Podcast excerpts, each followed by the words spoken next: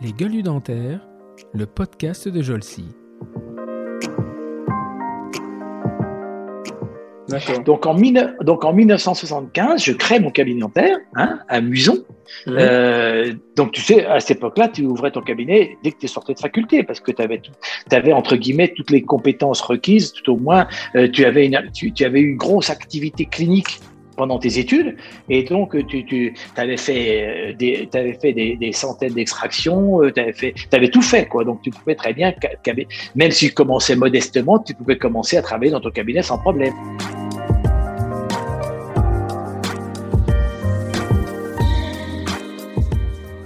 qui est oxylitol, ce chewing-gum n'existait pas, il n'y avait pas de produit sans sucre en France. Donc, il n'y avait pas, tous les confiseries étaient sucrées.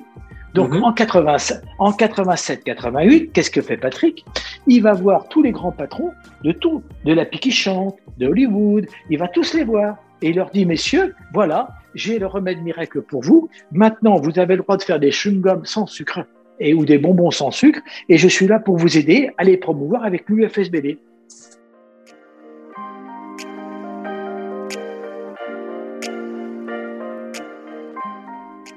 Bonjour et bienvenue pour ce nouvel épisode Les Gueules du Dentaire, le podcast de la société Jolsi. Jolsi est un organisme de formation pour chirurgiens dentistes et assistantes dentaires. Elle gère notamment trois marques Endo Academy pour des formations en endodontie, Omni Academy pour les formations dans les autres domaines de l'odontologie, et enfin AD Academy qui est né il y a quelques semaines maintenant avec un programme numérique et digitalisé essentiellement destiné aux assistants et assistantes dentaires. Cette semaine, pour ce nouvel épisode des gueules du dentaire, je reçois une personnalité qui est à la fois chirurgien dentiste, mais également politique. Si tant est que l'on puisse considérer que politique est un métier. Étant donné mes maigres, voire inexistantes compétences dans le domaine, on pourrait croire que je considère ce terme politique comme péjoratif. Et en fait, il n'en est rien. Et c'est probablement là que mes invitations sur ce podcast peuvent surprendre. Mon objectif dans ces entretiens qui se veulent conviviaux est, de comprendre pourquoi et comment les personnes que j'invite ont orienté, voire utilisé leur métier initial, chirurgien dentiste, pour faire autre chose ou autrement. Initiateur ou fondateur de l'UFSBD, il le dira le plus précisément, conseiller du ministre de la Santé, élevé au grade de chevalier de la Légion d'honneur par le président Jacques Chirac, expert auprès de l'OMS, l'Organisation mondiale de la santé, président de la FDI, Fédération dentaire internationale, etc., etc. Voilà une petite partie du palmarès de mon invité de cette semaine. Adoré par certains ou mal aimé probablement par d'autres, ce qui est probablement le quotidien de toute personne impliquée dans ce qu'il fait, il n'en reste pas moins une figure ou plutôt une gueule de la profession et de la prévention bucco-dentaire. J'ai le plaisir d'accueillir cette semaine le docteur Patrick Esco. Bonjour Patrick. Bonjour Stéphane. Voilà, donc je t'avais prévenu que mes introductions sont un petit peu originales, un petit peu provocantes. Et euh, donc tout d'abord, merci beaucoup d'avoir accepté euh, euh, de, de, de, parler sur ce podcast, puisque j'invite beaucoup de monde et en général, dans le domaine de la politique euh, dentaire, beaucoup refusent. Alors, je ne sais pas pourquoi, peut-être parce qu'ils ont peur de ne pas maîtriser ce qu'ils vont dire, je ne sais pas. euh, voilà, et que euh, l'objectif justement de ce, ce podcast, c'est un peu le café du commerce des dentistes.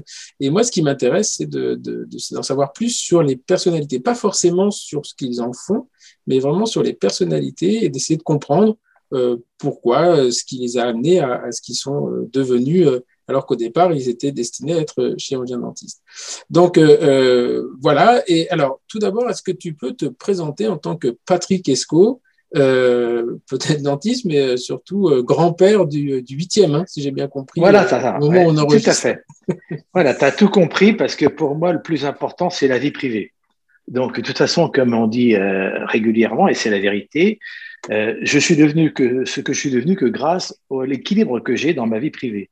Donc, le plus important pour moi, c'est d'être marié euh, avec la même femme depuis près de 50 ans et d'être heureux euh, comme pas possible en mariage et d'avoir trois enfants et huit petits-enfants puisque je viens d'avoir ma dernière petite fille qui est née hier à 18h36 précisément. Voilà, donc là, on enregistre, on est le vendredi 7 mai, donc la petite est née le 6 mai. Voilà. Et j'avais et j'ai un petit Basile, un petit fils qui est né le qui est né juste la semaine dernière, au mois d'avril, le 16 avril exactement. Donc j'ai mon septième et huitième sur un mois qui viennent d'être nés. Eh ben non. Eh ben, écoute, au moins, après, ça peut, ça peut continuer. Hein non, non théoriquement, on va s'arrêter là. Hein. Ils m'ont dit qu'ils s'arrêtaient là. Hein. on va s'arrêter là. J'adore le on. ah bah oui, mais je suis impliqué. Je suis impliqué. Hein. Qu'est-ce que tu crois? on va, Je sais pas. Je sais pas comment vous fonctionnez. Mais il y a un moment. Ok. Alors, euh, euh, on a un point en commun euh, que j'avais identifié il y a longtemps, c'est qu'on est diplômés tous les deux de Reims. Oui et euh, que tu as exercé à cerner les Reims, je crois. Hein. Non, non, j'ai exercé dans un petit... non, à Muison. À Muison, Oui, c'est ça, oui. Et euh, donc, ça a commencé là-bas. Donc, tu as fait tes études euh, avant d'arriver à la fac dentaire. Donc, est-ce que tu peux nous retracer un petit peu ton, ton parcours du, du, collège bah, Je suis, oui, tout à fait. Ben, c'est très important parce que c'est là que ça commence en fait. Hein. C'est-à-dire que euh, mon père était médecin. Euh, J'habitais dans un petit village qui s'appelait Nogent-sur-Aube, qui s'appelle toujours Nogent-sur-Aube. C'est un petit village de 380 habitants. Hein. Mmh. Euh, qui, mon père était médecin pro-pharmacien, comme on dit à cette époque-là, et euh, j'étais très proche de mon père. Et, mais en fait, je ne voyais jamais mon père.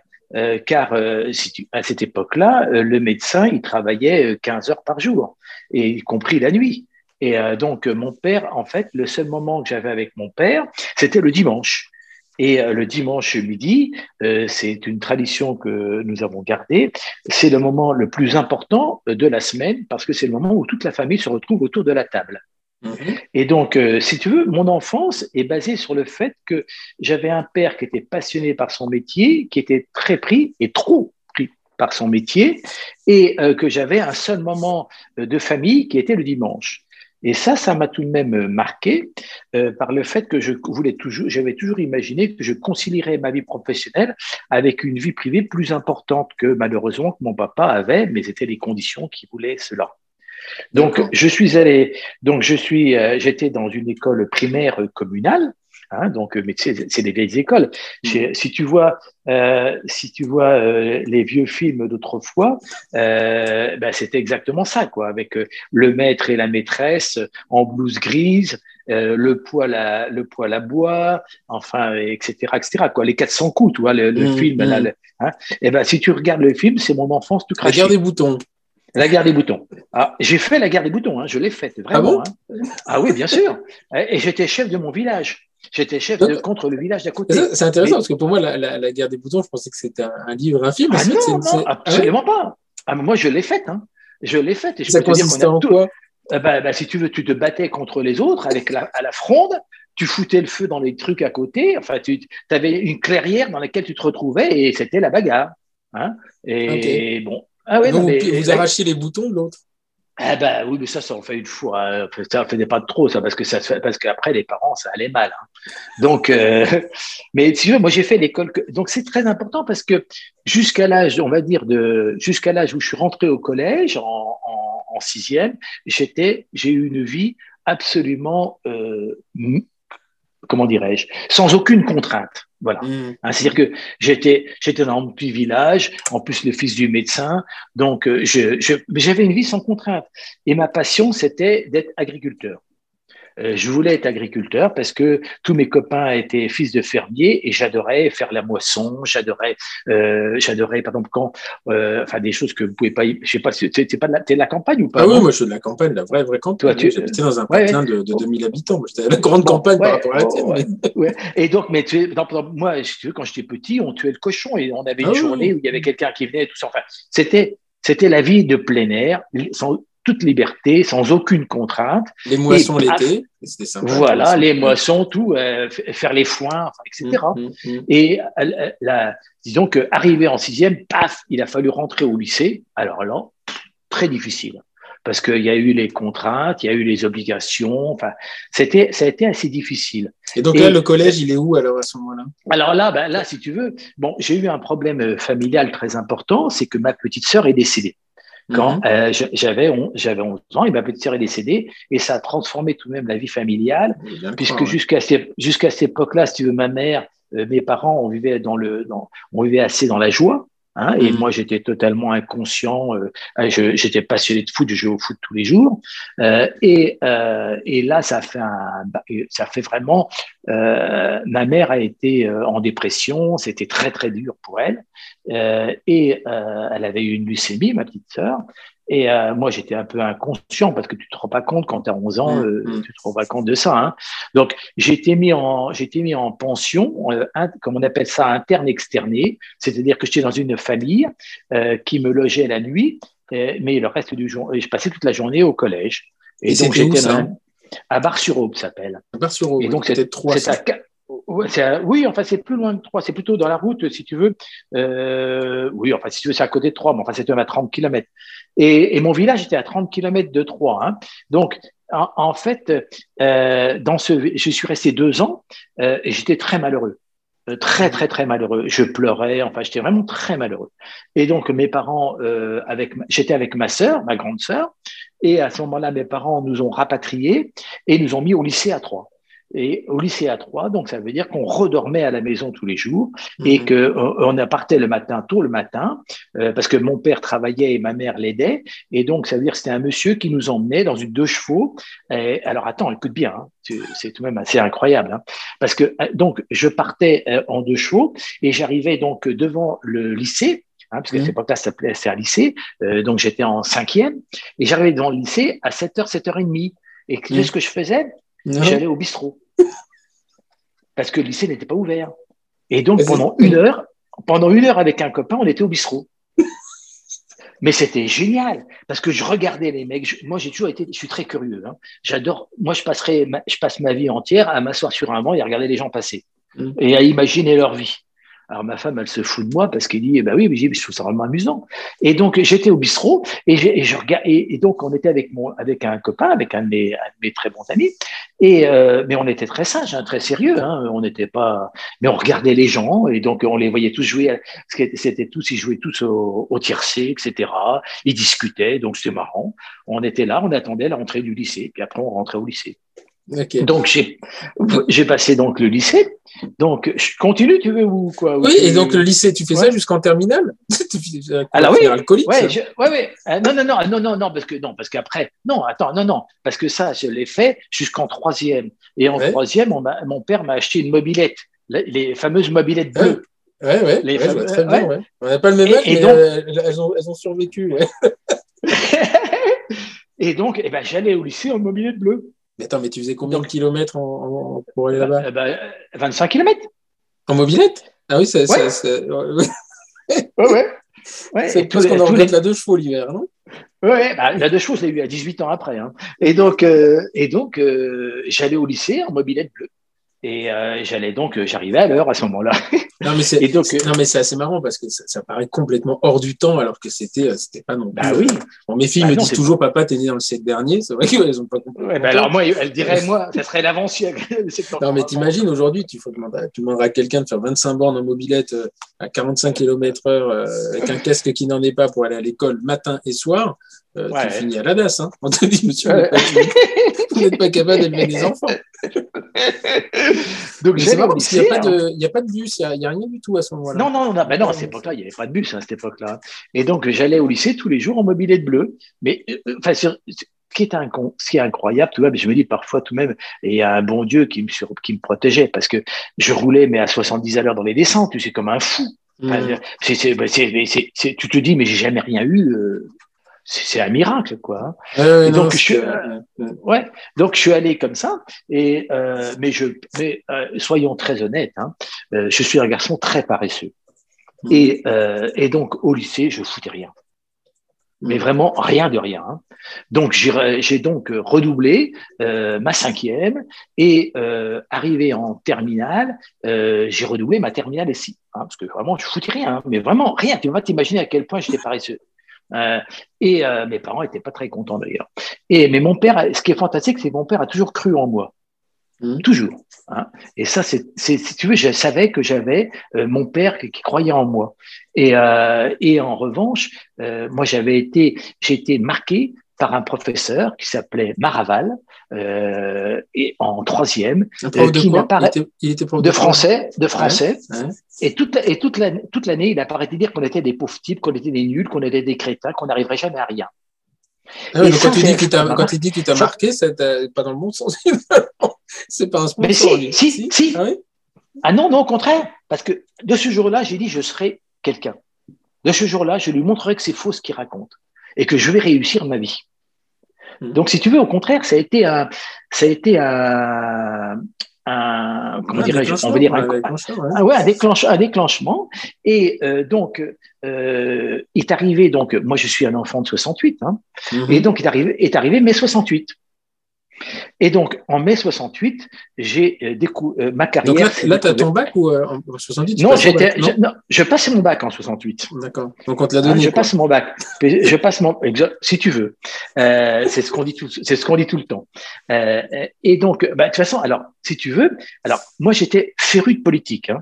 Euh, la Déjà. première et la terre. Ah oui, j'adore la politique. J'adorais la politique. Je lisais tout de même six journaux par jour. Hein. Et, et, et, donc, j'adorais la politique. Et euh, arrivé en terminale, euh, je me suis, j'ai été, euh, d'ailleurs, je me suis pris de bec avec mon professeur d'histoire parce que bien entendu, il était communiste maoïste. Et moi, Mhm. j'avais fait, j'avais fait donc un topo devant toute la classe en expliquant que le communisme c'était, c'était un épiphénomène, que de toute façon, quelque chose qui durait même pas un siècle, ça pouvait pas, ça avait pas de valeur dans, la, dans le temps. Enfin, ça en ouais. 68, c'était, là, c'était plus de la provocation, c'était quasiment de l'inconscience, non? Euh, À peu près. mais, bon, c'est tout le monde a dit, moi, de toute façon, toute ma carrière professionnelle, les gens sont dit, Patrick est inconscient parce qu'il se rend pas compte de ce qu'il fait et de ce qu'il dit. Hein. Euh, Donc en fait, tout ce que tu as euh, fait après, tu l'as fait en pleine conscience. Je l'ai fait. Non, je, non, c'est pas vrai du tout. C'est les gens qui s'imaginent que je suis inconscient, mais au contraire, je suis très conscient. Oui, non, c'est ça, je dis, tu l'as fait en pleine conscience. Ah, complètement. Ouais. Tout, tout, tout, tout. Hein. Et donc, euh, donc, attends, je continue l'histoire, si tu veux. Euh, donc, arrivé en 68, j'ai été élu président de tous les lycéens euh, de l'Aube, de mon village, de, me- de- de mon département. Mhm. Et là, j'ai découvert, j'avoue franchement, j'ai découvert le, la jouissance extrême du pouvoir et de pouvoir en particulier quand tu as une foule de 1000 lycéens qui sont qui sont dans la même salle et que Mhm. toi et que toi tu parles et qu'ils t'écoutent tous comme ça, tu trouves ça extraordinaire. Ah ouais. Et j'avoue, j'avoue, j'avoue, je, je dis, puisqu'on est là pour dire la vérité, hein, on Ouais, ouais. n'est pas, là- on n'est pas là pour, hein, puis moi j'ai rien à cacher. hein. Donc de toute façon, euh, euh, j'ai découvert le, le, le, je dirais, j'ai découvert le, le pouvoir. Oui, j'ai découvert le pouvoir, il faut le dire. Hein. Mais moi, je n'étais pas politique du tout. Hein. C'est-à-dire que moi, je croyais, et je crois toujours, que la politique, c'est avec un grand P, et que par conséquent, j'étais ni de gauche ni de droite hein, quand j'ai fait 68. Hein. Moi, chez nous, on a, chez, et chez nous, on n'a pas, on a manifesté sans aucune, euh, sans aucune euh, bagarre ou quoi que ce soit. C'était toujours pacifique. Et, euh, et, et donc, moi, je croyais beaucoup à la réforme, parce que tu n'as pas connu cette époque, mais le lycée, c'était débile, quoi. C'était d'une nullité crasse. Il n'y avait pas de respect, il n'y avait pas de, il y avait pas de- d'encouragement de, l'élève, etc., etc. Donc, moi, je croyais, je crois toujours, à chaque fois que je fais quelque chose, j'y crois, sinon je ne le ferai pas. Et donc, je croyais profondément à la réforme qui devait se faire, qui s'est faite plus ou moins d'ailleurs. Hein, en 68, Mmh, hein. mmh. la réforme, je parle de la réforme étudiante, hein, je parle pas de la réforme, je parle de la- pas de la réforme politique, sociologique, je parle de la réforme de la scolarité, Mhm. tu vois? Donc, c'était quoi? à ce moment-là C'était les deux bacs, etc. Donc il y a une. Ouais, c'est ça. Oui, mais le problème, c'est pas ça. Le problème, c'était plus euh, de faire, euh, euh, de faire euh, que dans le cadre, du, dans le cadre, euh, comment dirais-je, euh, dans le cadre aussi de l'environnement. Tu vois, par exemple, à cette époque-là, euh, tu rentrais le matin, euh, tu rentrais le matin au lycée, euh, physiquement, tu marchais, tu avais le, avais le second général qui t'attendait, etc. Enfin, tu avais un rapport qui n'était pas, tu avais tout un rapport, comment dirais-je, maître-élève qui n'était pas, il n'y avait pas de confiance, il y avait, c'était, pour moi, c'était, c'était pas sain. Tu vois ce que je veux dire. Hein Mhm. et, et, et, et donc, d'ailleurs, une de mes plus grandes plaisirs à cette époque-là, je m'en souviens encore, c'est que le surveillant général, euh, pendant la période de 68, me craignait. C'était l'inverse. Le rôle était inversé. Ouais, c'est qu'il avait, il sentait que le pouvoir pouvait basculer, quoi. C'était. euh, Voilà, voilà, Ouais. voilà. C'était rigolo, c'était rigolo, quoi. Fran- Franchement, on se rigolait. Parce que, en fait, avant, avant 68, pour, pour remettre un peu de truc, c'était, quand tu dis c'était un peu crasse et de machin, c'était très autoritaire dans, le, dans les lycées. ah oui, ah bah oui, très, très autoritaire. Ouais. Ah bah oui, il faut l'armée, voilà, c'est ça, tout à fait, hein, tout Mm. à fait. Hein, Et et donc- moi, j'ai jamais su, jamais supporté l'autorité, alors. C'est étonnant. Et euh, c'est pour ça que quand on la supporte pas, il faut la prendre. non, c'est pas ça. Je prends pas l'autorité. Non, moi, je n'ai jamais pris l'autorité. Non, moi, non, non. Toute ma vie. Alors, je vais te dire la phrase la plus importante, la plus importante que j'ai éduquée à mes enfants, c'est deux choses. C'est être acteur de sa vie mmh. et d'être heureux, et d'être heureux dans ce mmh. que l'on fait. Mmh. Donc moi, j'ai toute ma vie, j'étais acteur de ma vie et j'étais et j'étais heureux. Et c'est ça qui, qui c'est ça ma grande force, elle est là, c'est que je suis heureux. Et en plus, tu, tu, te rends compte que j'ose le dire et le répéter. Non, non, mais c'est vrai que moi, je m'étais fait une, une réflexion le, quelques fois où on s'est vu. il, est toujours, il est toujours en train de se marrer. Ben oui. mais c'est incroyable. C'est, oui, non, mais on pourrait croire que c'est une, une, une, façade, mais euh, euh, c'est vrai que c'est toujours euh, euh, les fois où je t'ai vu à l'ADF, les fois où je t'ai vu dans les trucs de l'UFSBD, etc. C'était toujours euh, jovial. Voilà. Mais c'était pas, c'était pas faussement jovial. C'est ça qui est, qui est intéressant. Donc, au bout d'un moment, on te dit, mais est-ce qu'il est tout le temps comme ça ou est-ce qu'il se fout de notre gueule? Parce que quelque part, tu as le droit de te poser la question. Tu te dis, attends, le mec, il est en train de se marrer, machin, etc. Et, euh, et, et, donc, c'est assez, c'est assez intriguant. Enfin, mais... c'est une, personnalité, une personnalité, une forme de personnalité qui intrigue quand même. Ouais, ouais, on, a bah te, on, a dû te, le faire remarquer quand même plusieurs fois. Ah bah oui, bah de toute façon, et puis il paraît que mon rire est particulier. Mais tu es même au golf, là, toi, je joue au golf, les mecs ils disent, ah bah tiens, Patrick est arrivé, on l'entend rigoler, quoi. Ah, il y avait un autre qui était euh, un autre que, que, que, j'ai fréquenté beaucoup, c'était euh, c'est euh, comment il s'appelle Meyer, Meyer Fitoussi, il était toujours comme ça. Toujours, ah oui, Meyer Fitoussi. Bah, sauf que Meyer, je l'ai vu en colère. Toi, je t'ai jamais vu en colère. Non, ah non, moi non. Non, mais Meyer, c'est pas pareil. Euh, Meyer, ah, il faut connaître. Tu sais, tout ça, c'est l'éducation. Euh, Meyer, euh, c'est son éducation qui fait que, de toute façon, puis il joue un rôle, Meyer. Donc, c'est différent. Hein. Enfin, je mm. pourrais, enfin, on racontera off. non, je l'inviterai. On racontera sa façon de voir les choses. Ok, donc là, tu passes ton, ton lycée, tu fais la révolution. donc, je le, fais, le, donc je fais le, le, le surveillant général, là, il, il, se fait dans le froc parce qu'il se dit, ça va finir pour mon matricule.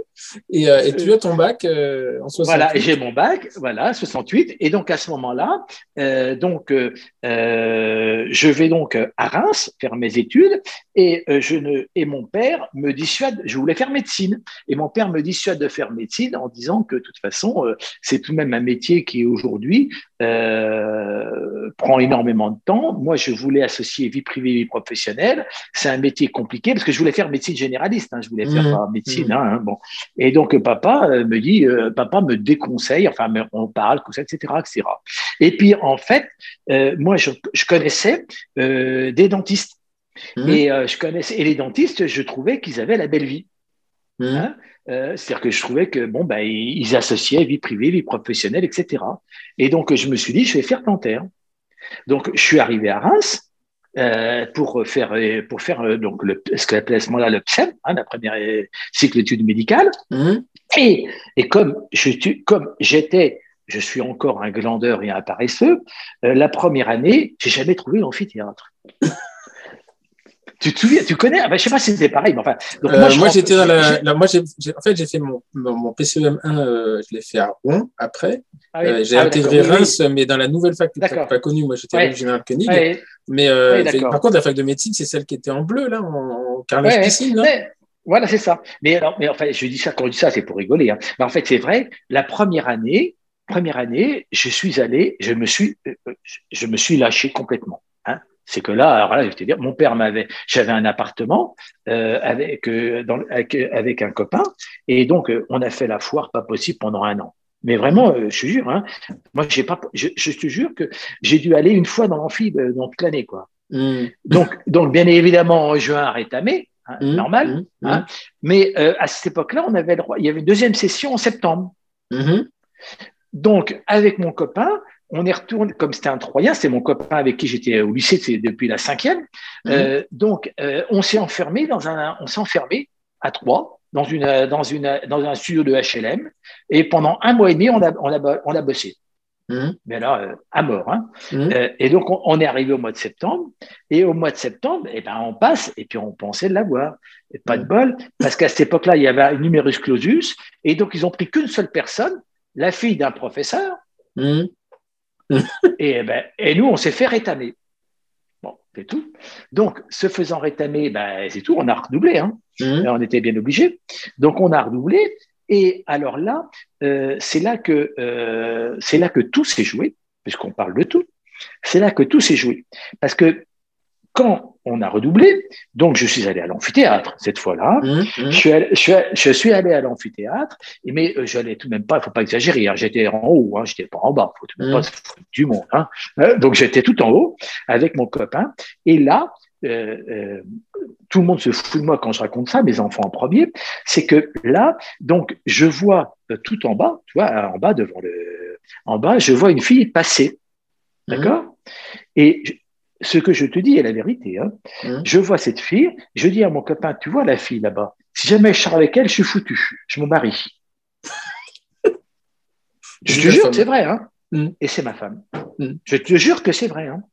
Et donc, euh, et, donc en fait, elle, elle passait parce qu'elle allait voir une. Elle, elle a, elle a eu son pseudo d'entrée de jeu, bien évidemment. Hein. Mmh. Elle est médecin, François. Enfin, Françoise, elle a plusieurs spécialités. Et donc, elle est médecin. Et elle, elle a fait médecine. Et euh, elle venait voir une de ses copines qui allait faire dentaire. Et donc, de fil en aiguille, j'ai réussi à la rencontrer, à rentrer, et puis donc euh, à, à sortir avec euh, ma future femme. Donc voilà, donc j'ai fait, donc j'ai fait dentaire. Donc dentaire, bien évidemment, j'étais président des étudiants, hein, parce que de toute façon, euh, La partout CECDR, c'était déjà ça? Hein? Ça s'appelait la CECDR déjà? L'association Ouais, ouais, euh, mais, euh, oui, mais, je- mais étudiants toi qui as connu Reims, toi Mm. qui as connu Reims, j'ai créé un journal qui s'appelle Le Cri d'Antinaire. Ah bah, Cri d'Antinaire, je le connaissais très bien, oui. C'était. euh, Eh ben, si tu regardes, ouais. c'est moi qui, c'est, eh ben, c'est moi qui, je l'ai, j'ai participé à sa création. Et dès la deuxième année dentaire, j'étais président du cri, j'étais dirigé le cri d'antinaire pendant toute ma scolarité. Dès la T'étais deuxième de, année, j'ai t'étais- dirigé. t'étais de la promo de Jean-Marc Svoboda, tout ça ou pas? Ça Ah non, j'étais avant. Avant, Ah, t'étais avant. avant Jean-Marc, ouais. Ouais, Donc Michel ouais. Maquin? Euh, oui, euh, non, moi j'étais de la promo. Tu sais de la promo de qui j'étais? Non J'étais pas assis. La promo de Claude Séverin. Ah oui, euh, oui, oui. Alors Claude, Parce il, était en, il, est, il est plus parce âgé que- parce que Claude Séverin, il était en, ré, en réorientation. Voilà. Il, était, il avait fait de la Exactement. physique avant. Ouais, ouais. Voilà, très, voilà. Claude, ouais. Voilà, ouais, bah, Claude, c'est un grand copain. hein. Et, et donc, et donc j'ai. Vous vous donc, êtes retrouvé au CNFCO plus tard alors? Ah bah oui, bah oui même, même plus que ça. Je l'ai- emmené partout, le Claude. Je l'ai emmené partout. Hein. Euh, et, donc, euh, ah oui, oui. Euh, et donc, j'étais, donc j'ai dirigé le cri d'antinaire. Et ça m'amusait, quoi, parce que c'est là que j'ai appris plein de choses. Parce que, par exemple, tu vois, j'allais chercher toutes les pubs. Et Mhm, donc, euh, mhm. il fallait, parce que quand tu diriges le cri d'antinaire, tu fais tout, hein. Tu fais les, euh, tu fais tout, tout, tout. Et, et donc, euh, on, on a, on allait chercher la pub, on faisait les articles, on allait voir les profs, on allait voir tout. Mais c'était passionnant, quoi. Et C'était c'est marrant très parce amusant. que ça, c'est quelle année alors? Bah, d'antinaire, j'ai dirigé le cri d'antinaire, ça devait être en 60, de, bah, de 70 à 75, 70, 74. Et, et tu vois, moi, j'étais, je, je suis arrivé à, en 90 à, Garanci- à, à Reims et on avait toujours le cri d'antinaire. Donc c'était 25, ah ouais, 25 ans après. Ouais. ouais, Ouais. ouais, ouais, Je sais pas s'il bah existe oui, mais si toujours tu- euh, bah, si le- si tu- il y avait trois les choses. Il y avait euh, la, la, la Corpo, la, la CECDR, l'association corporative, des, corporative des chirurgiens dentaires de Reims. Il y avait euh, le cri dentinaire et il y avait le cocktail. Je pense que le cocktail dentaire, il existait déjà. Bien sûr. chez. Ouais. Bah, bien sûr, bien sûr. Bah, attends, je l'ai organisé pendant quatre ans. hein. Et, et donc, si tu veux, c'est- si tu veux, pendant dès ma deuxième année, c'est marrant parce qu'en deuxième année, tu n'es pas directeur du cri d'antinaire normalement. C'était les quatrième ou cinquième année. hein. Et donc, moi, j'ai été dès la deuxième année. Et euh, donc, j'ai fait ça. euh, et puis, j'ai fait donc ma scolarité. Et donc, je représentais les étudiants. Et là, j'ai appris une chose très importante parce que à cette époque-là, notre doyen s'appelait Ducrot. Oui, ah bon? Et euh, bah Ah, oui, mais il, était, Ducrot, il restait doyen un paquet de temps parce que c'était mon ah doyen. bah oui, moi. bien sûr, bien sûr. Ah Oui, non, mais de toute façon, Ducrot. euh, C'est le même, Voilà, exactement. Bien sûr, bien sûr. Tu sais, il y avait le triumvirat Pagin, euh, Pagin, Pagin, oui. Ducrot, Pagin, Ducrot et euh, zut, comment il s'appelle, qui était en prothèse. Euh, oh zut, euh, euh, Fantoni, Fantoni. Voilà. Alors oui, je l'ai pas connu. Mais par contre, Pagin, je l'ai connu, il était orthodontiste. Ouais, non, non, Pagin était, non, c'est pas. Non, Pagin il était il faisait de la chirurgie Oui, orale. Si, si. Non, non, non, non, non. Pagin était orthodontiste. Tu as raison. Oui, Pagin était orthodontiste. Et Guy Et, Ducrot faisait de la et chirurgie. Mais il était stomato, hein, Ducrot. Hein. Il était stomato. Et tu as dû connaître, Ouais. euh, euh, comment il s'appelait, euh, un petit aussi qui faisait. euh, il y avait Maurice Gaillard, ça c'était un grand, et euh, Charlot. Tu as connu Charlot Bon, bah, bien sûr, Ah, bien sûr, Charlot. ouais. Ah, Et euh, moi, il y avait Char il y avait Charlot, puis Charlas. Et Charlas, moi, j'ai, moi, j'ai travaillé avec Charlas. J'étais, l'élève de Charlas. Parce que euh, juste et- euh, pour, je me souviens de, de, Charlot, c'était un, un, petit monsieur avec un humour mais extraordinaire. Voilà. Des petites lunettes. Et il nous disait la bouche, c'est comme le trou du cul, il n'y a rien de plus sale. Et ça, je me souviens toujours. Ouais. Je me souviens bien toujours de sûr. ça. Il m'a dit c'est l'entrée. Il disait l'entrée et la sortie, il n'y a rien de plus sale. Voilà. Et Ouais. euh, donc, il tu nous faisait veux, des cours euh, incroyables. Oui, ben Charlot et Charlas, euh, en plus, moi, j'étais bien avec eux, je connaissais bien parce que je leur servais d'assistant opératoire à la, à, à la, à la clinique, Maison Blanche. en privé. Ouais. Ouais. Ah, la clinique. non, non, à la clinique privée. Ouais. Et je leur servais d'assistant opératoire à tous les deux. Et, euh, et d'ailleurs, c'était marrant parce que ils- c'était les deux, les opposés, mais vraiment les opposés en termes d'intervention chirurgicale, mais complètement opposés. Autant, euh, euh, pas, pas, pas Charlas, je veux dire Charlot et Ducrot, excuse-moi. Ducrot, lui, il était, euh, il y allait doucement, délicatement, tout et tout. Charlot, lui, il allait tac et hop, et je t'enlevais, je t'enlevais la sagesse, je t'enlevais la truc. C'était- Mhm. Mais c'était marrant. Ah, hein, mais c'était un. Alors, Guy Ducrot, moi, quand je suis arrivé en 90, il était doyen et chef de service, il faisait les deux. Bon, après, Ouais, il bien a sûr. été, euh, ouais, ouais. été remplacé par euh, Michel Maquin à la direction de, et puis euh. Jean-Pierre Martin en- au service. C'est ça. Et, ça. mais c'était incroyable. Il était déjà doyen. à 20, il a, Bien il sûr. doyen à 25 ans quand même. Tout à fait. Oui, bien sûr, il est resté doyen. Oui, mais oui, bien sûr. Donc, en fait, donc, si tu veux, donc on a donc voilà, donc j'ai fait la fac dentaire euh, sans problème, hein, là, parce que en fait, euh, j'ai j'ai eu une révélation euh, en troisième année dentaire. C'est-à-dire que c'était à l'été de troisième année. dentaire. D'abord, comme j'étais, j'ai connu ma femme, en, suis sorti avec ma femme, j'ai connu ma femme en deuxième année dentaire. Euh, donc, à partir de là, j'ai été sérieux. Euh, j'ai- c'était le, c'était le, jour et la nuit, si on peut dire, puisque je ne sortais plus, euh, et je me suis mis à travailler. Et euh, donc, j'étais pas un trop mauvais étudiant, euh, ni bon ni mauvais, enfin, je suis un étudiant, quoi, on va dire. Et, euh, et euh, en troisième année dentaire, euh, avant la quatrième année, l'été, tu avais le droit d'aller soigner. Tu avais le droit de commencer à, aller- à aller soigner. C'est- À cette époque-là, Non, c'était en quatrième année.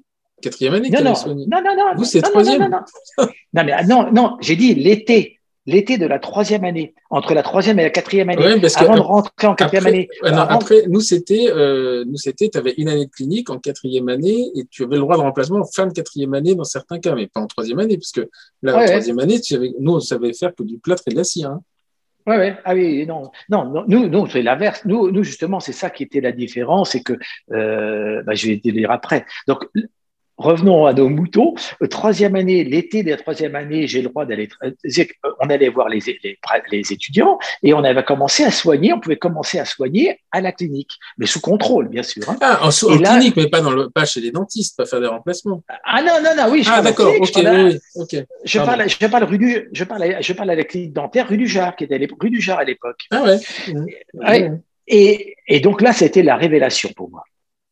Ça a été la révélation, le contact avec le patient, euh, pouvoir m'occuper des patients, c'était la, mais vraiment la révélation du, c'était pour moi, je me suis dit, mais c'est extraordinaire comme métier, c'est le plus beau métier du monde, et je le crois toujours. D'ailleurs, j'ai toujours, toutes mes conférences, j'ai toujours commencé pour dire que c'était le plus beau métier du monde. Et donc, et j'ai eu une révélation. Donc, j'ai travaillé, donc j'ai fait ma quatrième et cinquième année, et euh, si tu veux, euh, bah, à cette époque-là, on travaillait énormément en clinique. Hein. Moi, j'avais fini de valider tous mes, tous mes cas au mois de février. Hein. Hmm. Euh, au, mois de février au mois de février, j'avais tout validé. Donc là, je, je remplaçais, euh, j'allais, j'allais toujours, euh, je remplaçais Charlas, euh, qui avait un très gros cabinet de ville. Tu avais des gros cabinets, c'était Pizzina et Charlas. Hmm. Et euh, donc, et je remplaçais Charlas pendant les vacances de printemps et d'été. Hmm. Et donc voilà, donc euh, on a fini, donc euh, voilà, on est arrivé en cinquième année. Donc en cinquième année, euh, j'ai fait ma thèse sur le génat euh, parce que c'était déjà la prévention. Moi, je voulais, on utilisait beaucoup à cette époque-là le génat En pour essayer, ouais. Hein, pour essayer En de temporisation, enfin, c'était le. Ouais, non, même pas temporisation, on espérait la sauver. Hein. On espérait éviter tous les problèmes avec le génat à cette époque-là. Hein. On avait vraiment, c'était un vrai, pas seulement temporisation, c'est temporisation, tu as raison, mais en même temps, c'était un vrai, euh, on, peut dire tout de même un outil de prévention. Là, là, on est en quelle année, là? C'est dans les années. euh, Cinquième année, eh ben, oui. cinquième année, quand on passe Ça la fait, fac, quand on euh, passe la- 80, la c'est ça? thèse. Non, quand on passe la thèse, j'ai passé, j'ai fini en 74. Hein? Donc, euh, quand j'ai passé ma thèse. Parce que l'ART, l'art technique, qui était euh, la, la, restorative treatment, qui était la temporisation long terme, se faisait avec les eugénates. C'est arrivé après ça ou c'était déjà Oui, c'est arrivé. C'était parallèle. Mais, mais l'ART, je pourrais t'en parler parce que je suis totalement opposé, euh, tout au moins dans les pays euh, dits industrialisés.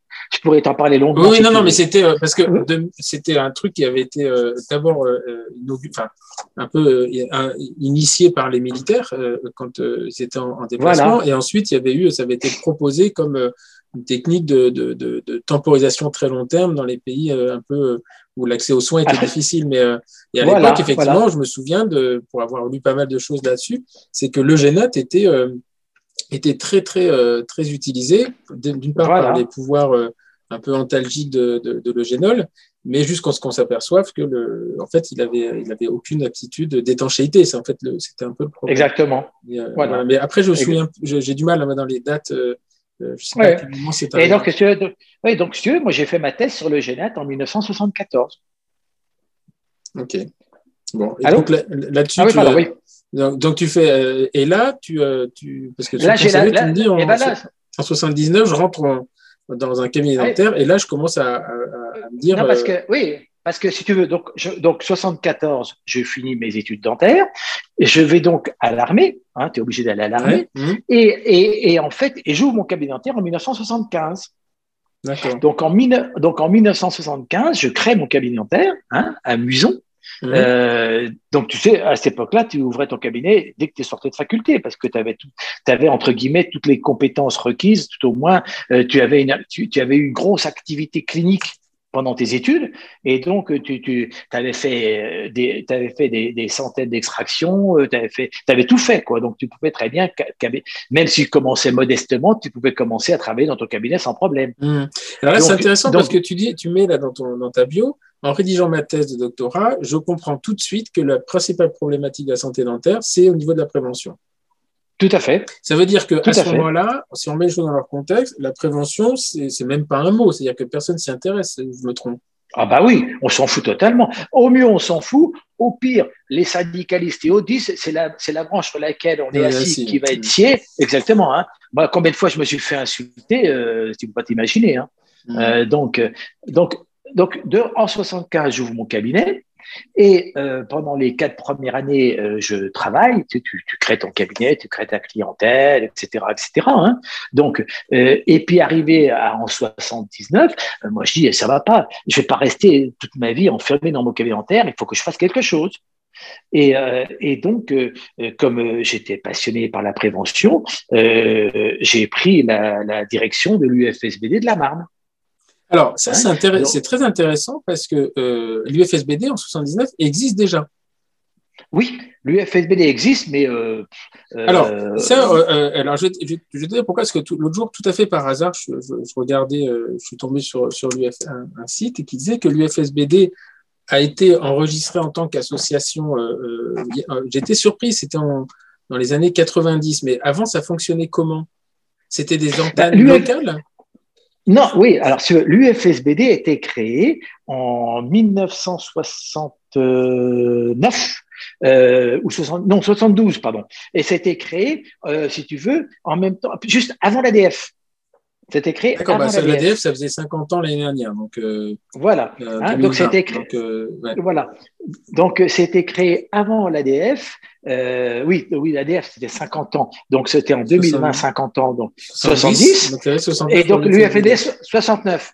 Et l'UFSB était créé en 69, et, mais en fait, ça c'était sur le papier, quoi. C'était une association, et il y a dans quelques départements, tu avais un comité, qu'on appelait ça un comité départemental de l'UFSBD, qui était avec euh, deux, trois dentistes, etc., enfin, qui faisait pas grand chose.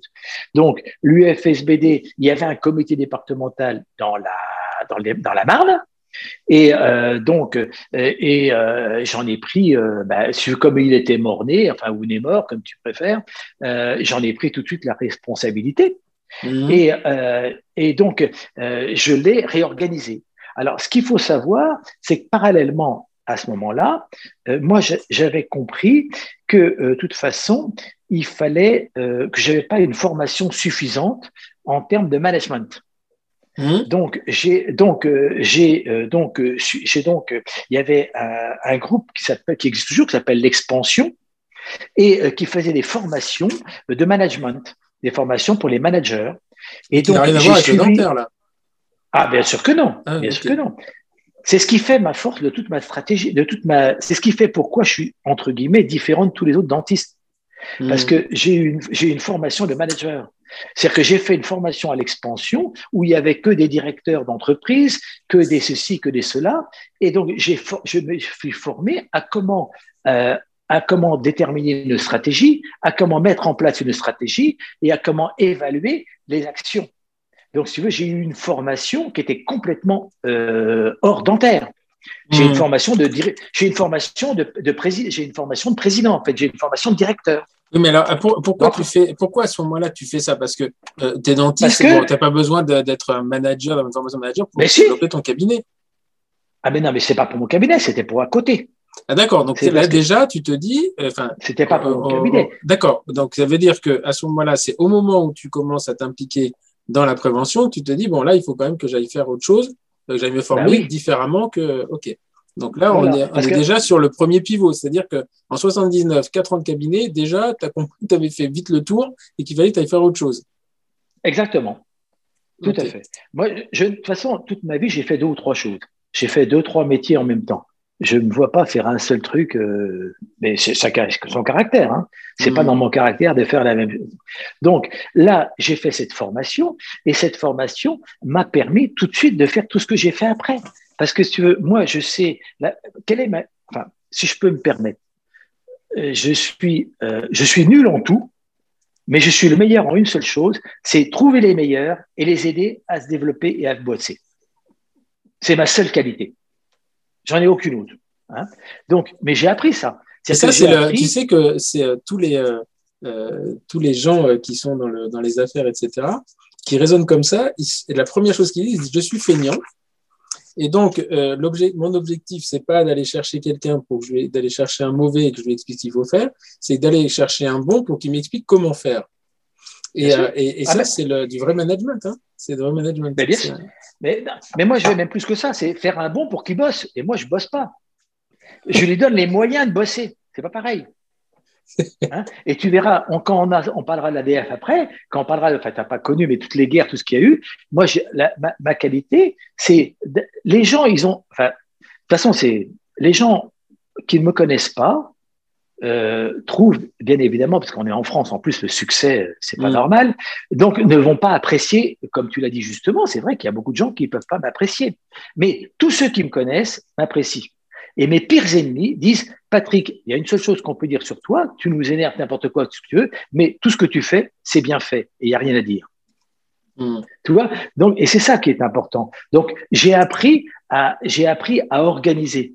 J'ai appris à manager. Donc, ça veut dire que, tu, mais j'expliquerai après plus tard. Donc, on continue le, plutôt le process dans, hmm. la, dans, la, dans la chronologie. Donc, j'ai pris la présidence de l'Université de la Marne et tout de suite, euh, j'ai développé le truc. C'est-à-dire que euh, à, cette époque-là, euh, euh, j'ai créé une caravane, j'ai créé un, j'ai obtenu de la sécurité qu'elle nous paye un camion dentaire. Donc mhm. avec un camion dentaire, un camion dentaire, on a, on a, on a fait tous les, tous les, on faisait toutes les écoles du département. Et donc, avec mon équipe de dentistes, on, faisait, on allait dépister, éduquer. On est dans les classes, dans toutes les classes des écoles, on éduquait, on faisait des leçons euh, avec des, des, programmes audiovisuels et on dépistait tous les enfants. J'ai obtenu que la Sécu, elle paye les soins postérieurs, enfin, etc., etc. Donc, si mmh. tu veux, j'ai appris ce métier dans la Marne. Alors, justement, c'est-à-dire que tu dis, euh, j'ai obtenu que la Sécu prenne. Mais est-ce que tu dis à ce moment-là avec la CPM ou tu es déjà remonté à la CNAM en leur disant. Euh, ah non, non, non, non, mais non, mais c'est là où tu apprends le truc. Euh, tu sais, à cette époque-là, je sais pas si tu as connu, il y avait ce qu'on appelle le cercle Colbert à Reims. donc, c'était bon, moi, j'en faisais partie. Hein, et donc, j'ai invité à déjeuner le président de la caisse d'assurance maladie. Et puis, on discutait. Oui, mais là, hein donc on est en local, là. Là, tu dis que. Bien sûr, bien sûr. La le mec de la CPM. Oui, ça, oui le, presque, le mec de la CPM, le mec de la CPM. Et donc, tu passes des deals avec lui. Mais bien sûr. C'est pas donc, En fait, tu hein. transformes la Marne en, tu transformes la Marne un petit peu en, en, think tank, en testeur, et, et si ça marche, le mec le remonte au national. Ok. Voilà, j'ai fait le département pilote en fait. Hein.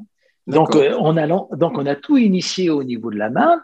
Eh on s'amusait, et puis surtout, on s'amuse. Il hein. Faut, faut pas se prendre au sérieux. faut faire les choses sérieusement, mais sûrement pas se prendre au sérieux. Hein. Nous, on s'amuse. Hein.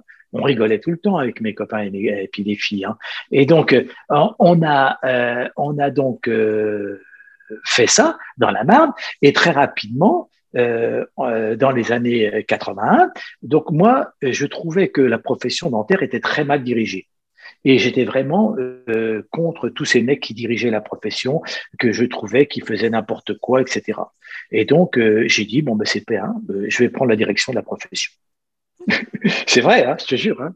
Donc, arrivé en 81, je suis entre guillemets, donc je me suis fait, alors oui, alors là, je me suis fait élire à, à l'UFD national.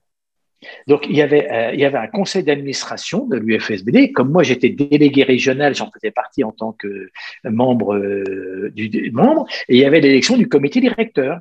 D'accord? Hum. Donc, le président. Et à ce moment-là, c'est quoi? C'est une, association C'est une société Oui, c'est une euh, association. Ah oui, une association de l'ODF 101. Ça a toujours été une association de l'ODF 101. Et donc, il y avait, il y avait le. Mais indépendante à ce moment-là. Ah oui, ah, mais toujours. Il n'y a, pas cette, cette espèce de, de, de, cohésion, enfin de, de noyau dur euh, du syndicat, de l'ADF, de l'UFSB, et tout ça si, sont. Ah, déjà comme quelque chose. Non, non, non, non ouais, euh, que j'ai supprimé justement. Euh, moi, quand je suis arrivé à cette époque-là, l'UFSBD était noyauté par la CNSD. D'accord. Hein, enfin, noyauté. C'est-à-dire que la CNSD avait la majorité. Et, et comme l'UFSB, de toute façon, n'était pas. C'était en fait quelque chose, c'est pour. Enfin, en exagérant un peu, on avait créé l'UFSBD pour que, montrer que la profession elle faisait quelque chose, mais on s'en désintéressait. Mmh. tu vois ce que je veux dire mmh, hein? Mmh, euh, et, donc, euh, arrivé en 1981, euh, donc,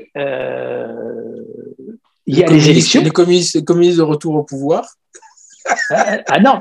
non Attends, écoute. Bah parce que 81, tu te souviens pas quand, quand Mitterrand. Moi, oui, bien sûr. Mitterrand arrive au pouvoir et, et les mecs disaient, ouais, ça y est, les chars vont arriver dans la rue, parce qu'il avait fait l'alliance avec, les, avec les communistes pour le deuxième tour.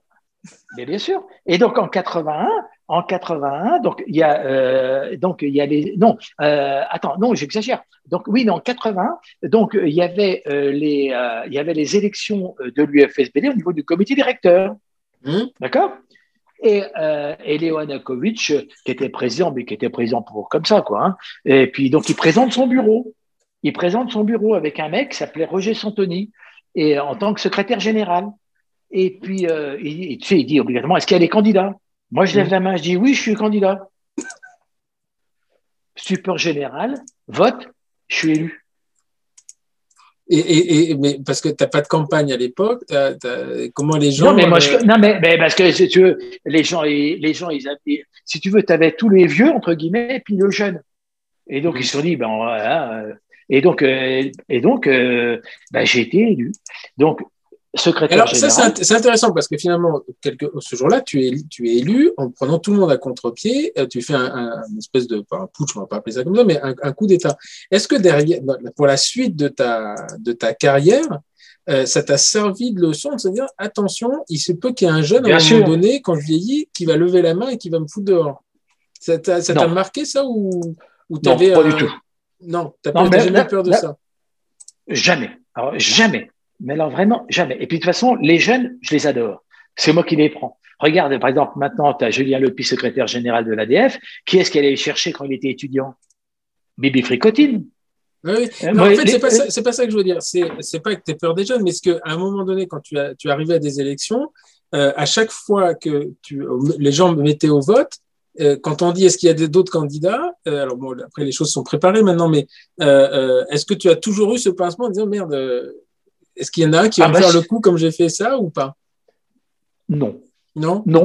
Non, mais non, non, non, non, non. Non, mais je vais t'écrire après. Non, mm. non, j'ai pas. Non, si tu veux, parce que d'abord, non, non, j'ai pas. Non, non, j'ai pas. Non, mais si tu veux, c'est pas. Ça fait pas partie de mon tempérament d'avoir peur de ce genre de choses. Mm. C'est pas, non, j'ai pas. Non, parce que là, ce jour-là, quand tu arrives avec les autres, ils étaient, euh, ils avaient déjà préparé euh, le discours de discours d'intronisation. Tu prends quand même, euh, parce qu'à l'époque, je sais pas, ça se fait à Malvé ou. Enfin, oui, mais c'est là, c'est là où tu vois, on commence à dire, Patrick, il est inconscient. Hmm. Parce qu'il fait ça, il est complètement inconscient. C'est Bill Gates qui dit, qui dit une phrase que j'aime beaucoup If you don't ask, you don't get. Donc, ça veut dire si exactement. tu ne pas, tu n'as pas. Donc, Tout à fait. C'est exactement ça. Hmm. Et moi, j'ai une autre phrase. J'ai une autre phrase, c'est qu'il faut faire attention parce que la chance, elle passe une fois, hmm. éventuellement deux fois, mais jamais au-delà. Donc, il faut, tu as, intérêt à la, intérêt à la saisir dès le premier coup. Mmh. C'est saisir les opportunités. Ah, donc là, tu arrives, tu te retrouves au, national, secrétaire, euh, secrétaire général euh, de l'UFSBD. Pas du Parti communiste, mais de l'UFSBD national. Non, mais secrétaire général de l'UFSBD. Et en fait, si tu veux, là, euh, en fait, je fais tout parce que Léo était là pour, le, pour les honneurs. Et donc, il a fallu organiser complètement l'UFSBD. Donc, j'ai tout organisé comme un chef d'entreprise.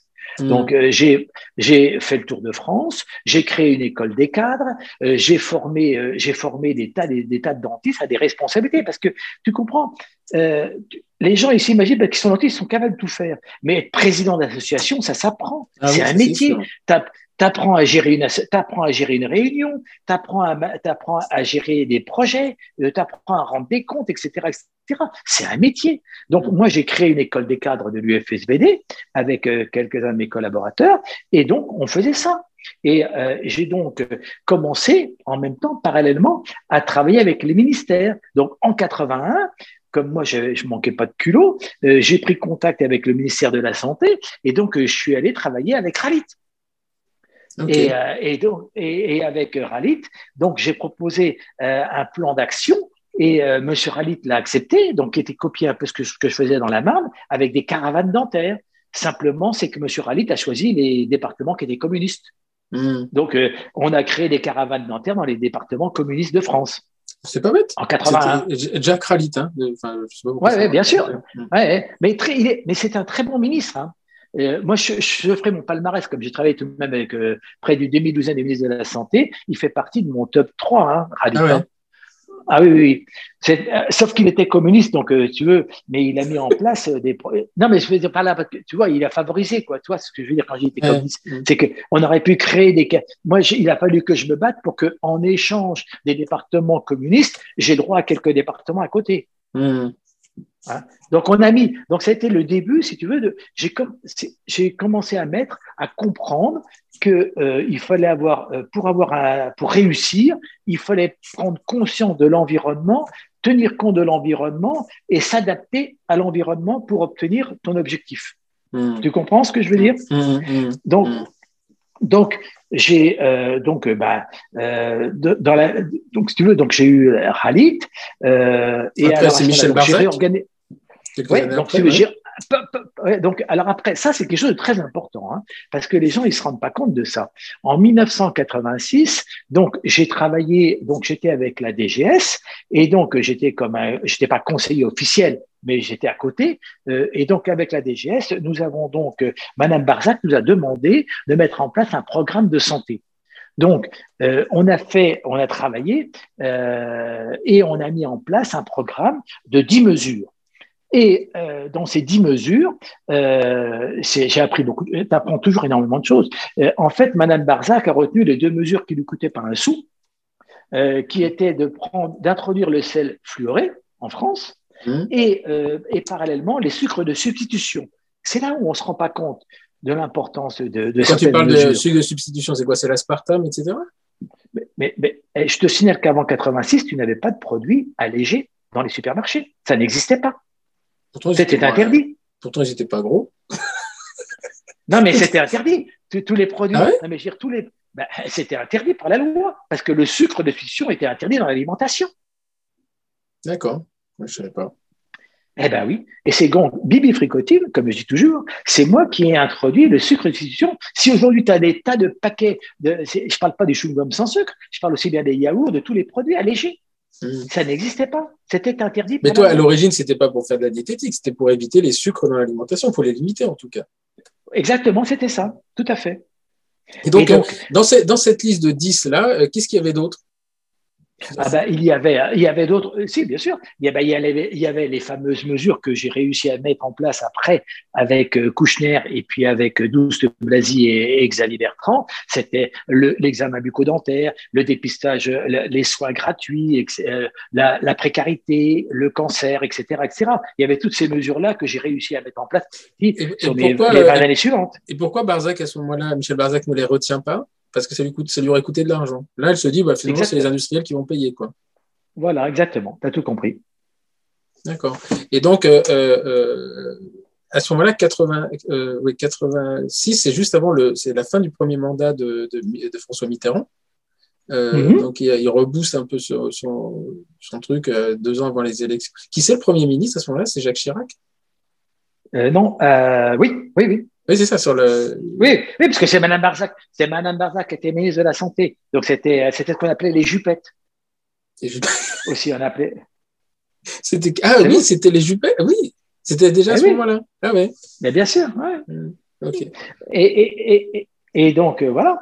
Donc, et donc, à ce moment-là, sur une question très pratique, toi, tu, tu là, le, là, tu commences à aller euh, dans le, euh, dans les, ministères de la Santé, etc. Et comment tu fais avec ton cabinet? Tu, tu, es en permanence entre ton cabinet tu, euh... Mi-temps. Je suis à mi-temps cabinet. Donc, tu as un collaborateur? Tu as quelqu'un qui fait tourner la boutique? Oui, j'avais un collaborateur, oui. Non, et puis surtout, en fait, si tu veux, j'avais pris euh, je t'avais expliqué que le plus important, c'est la vie privée. Et mmh. donc, j'avais pris la, décision la plus importante, une des décisions les plus importantes que j'ai prises, euh, c'était dans les années, euh, c'était 80, un peu avant même, j'ai décidé euh, de ne plus travailler le samedi matin.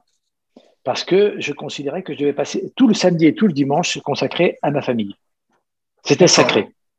Et, et ta femme, elle est médecin généraliste?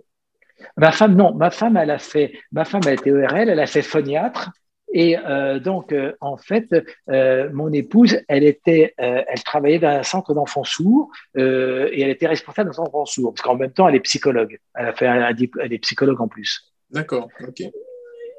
Et donc, si tu veux, tout l'équilibre que j'avais là, en fait, je travaillais lundi, mardi, mercredi dans mon cabinet, amusant. Mmh. Mmh. mercredi soir, je partais à Paris. Jeudi, vendredi à Paris et je rentrais samedi, dimanche à la maison. D'accord. Mais ça, ça, alors, pour tous ceux qui ont des activités multiples, on sait que c'est euh, sur le papier, ça. Mais la réalité, c'est ah quand tu as une réunion le mardi matin euh, au ministère, tu fais quoi? Tu vas pas ou, euh, ou tu J'ai pas compris. Répète. Comment? Imagine, là, ça, c'est sur le papier, mais on sait que tu as des impondérables, tu as des réunions.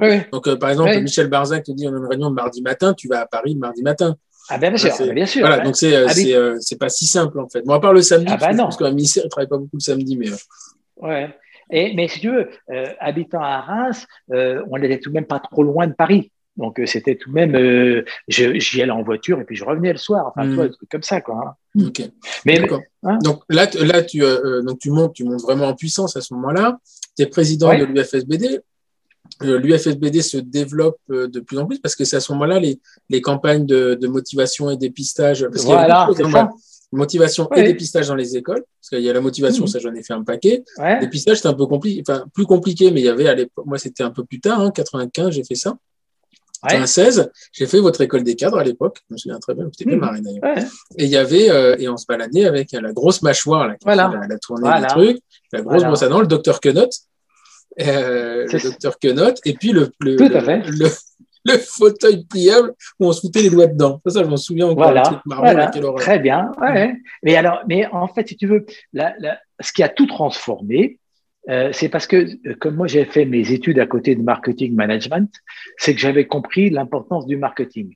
Et j'ai toujours dit que euh, le marketing était un outil, euh, surtout avec les vieux crétins de la profession, euh, ils ne comprenaient pas que le marketing et la communication étaient les outils les plus indispensables à la promotion de la santé dentaire. Et donc, mon coup de génie, euh, si on peut dire, c'est que euh, j'ai fait, j'ai inventé ce qu'on appelle le partenariat. Hmm. donc, si tu veux, j'ai compris que euh, j'avais besoin de l'argent de l'entreprise, euh, de l'argent des produits d'hygiène bucco-dentaire pour promouvoir la santé bucco-dentaire, à condition que leurs produits soient de qualité. Donc, euh, quand j'ai fait des sucres de substitution, il y a un monsieur qui s'appelle Monsieur Riglet. Je ne sais pas si tu connais les chewing-gums Riglet? Oui, bien sûr. Mmh. bon. Eh ben, Monsieur Riglet m'a contacté et parce que euh, le Fridan, le chewing-gum, euh, de, le chewing-gum euh, qui est oxylitol, ce chewing-gum n'existait pas, il n'y avait pas de produit sans sucre en France. Donc, il n'y avait pas, tous les confiseries étaient sucrées. Donc, mhm. en, 87, en 87, 88, qu'est-ce que fait Patrick? Il va voir tous les grands patrons de tout, de la Pique chante, de Hollywood, il va tous les voir. Et il leur dit, messieurs, voilà, j'ai le remède miracle pour vous. Maintenant, vous avez le droit de faire des chewing-gums sans sucre et ou des bonbons sans sucre, et je suis là pour vous aider à les promouvoir avec l'UFSBD. Après, euh, la pique chante, le michoco, le michoco xylitol, euh, non, ça c'est pas un michoco. Hein. un michoco, c'est un michoco. ils, m'ont tous rigolé au nez. Ils m'ont tous renvoyé dans mes 22, comme je dis. Mais, et euh, bon. je me souviens d'à ce moment-là, c'était les pubs à la télé, c'est comment ça, oui, recommandé par eh ben l'UFSBD. Je me souviens de ça. Et eh ben voilà. Et, mon, père, et, mon père qui disait, mais qu'est-ce que c'est que ces conneries? Ouais, mais écoute bien, c'est que à cette époque-là, donc j'ai eu un coup de bol parce qu'il faut avoir de la chance dans la vie. Hein. Euh, donc c'est que, enfin pas de la chance, c'est l'opportunité. C'est que j'ai rencontré les gens de Réglé et donc il y avait pas, ça n'existait pas en France le chewing-gum Freeland. Et donc ils ont voulu l'installer en France. Et donc qu'est-ce qu'ils ont fait? Ils sont venus voir le président de l'UFSBD et ils ont conclu un pacte. Alors attends, tu dis ça n'existait pas en France, mais ça existait où? Ben, Aux États-Unis, principalement. Ah oui, bien sûr. Ah bah oui, c'est vieux, hein, Et donc, tu, ben, tu sais, si tu vas à Chicago, tu y allais. Si tu vas au Midwinter à Chicago. Je suis jamais déjà allé. à Chicago, mais jamais au Midwinter. Ah bon. C'est bon, ben, au, Chica au Chicago, hein, Chicago, tu as au Chicago. Non, c'est pas ça. C'est que tu as les deux tours réglés. Tu as deux énormes tours, ça s'appelle les tours réglés à Chicago. À côté du pont. À côté du pont. Et, il y a, beaucoup de ponts à Chicago. Hein. Ouais, ouais, ouais, c'est vrai. Mais sur la Grande Avenue, je ne sais plus comment elle s'appelle, la Grande Avenue. Et euh, bon, enfin, peu importe. Et donc, euh, oui, donc, donc, je fais, je, donc, il y avait un monsieur qui s'appelait Francis Delobier, qui était le patron de Wrigley France, et on a sympathisé. Euh, et indépendamment de, et autour d'une table, bien évidemment. Et donc, euh, on a imaginé toute une stratégie pour faire comprendre et accepter. L'intelligence était là. C'est que on a pris conscience qu'il fallait d'abord s'attaquer aux dentistes avant de s'attaquer au marché du grand public. Mm-hmm. Donc pendant deux ans, euh, nous, et on avait des gros moyens financiers, pendant deux ans, nous avons fait des vidéos, des films, du matériel. On a même fait un classeur. Je ne sais pas si tu l'as eu dans ta salle Il y avait un énorme classeur. Il est beau le classeur. Hein, ah et, et, on a tout fait et j'ai convaincu les gens de Fridan de faire un classeur avec 100, je vais dire, je me souviens plus, mais on va dire 95 pages et seulement une page sur Fridan et 95 pages uniquement sur le dentaire. Et il y avait uniquement le logo de Fridan en bas, c'est tout ce qu'il y avait. Hmm. Donc j'ai créé le partenariat comme ça et euh, j'ai matraqué à la télévision le logo de l'UFSBD.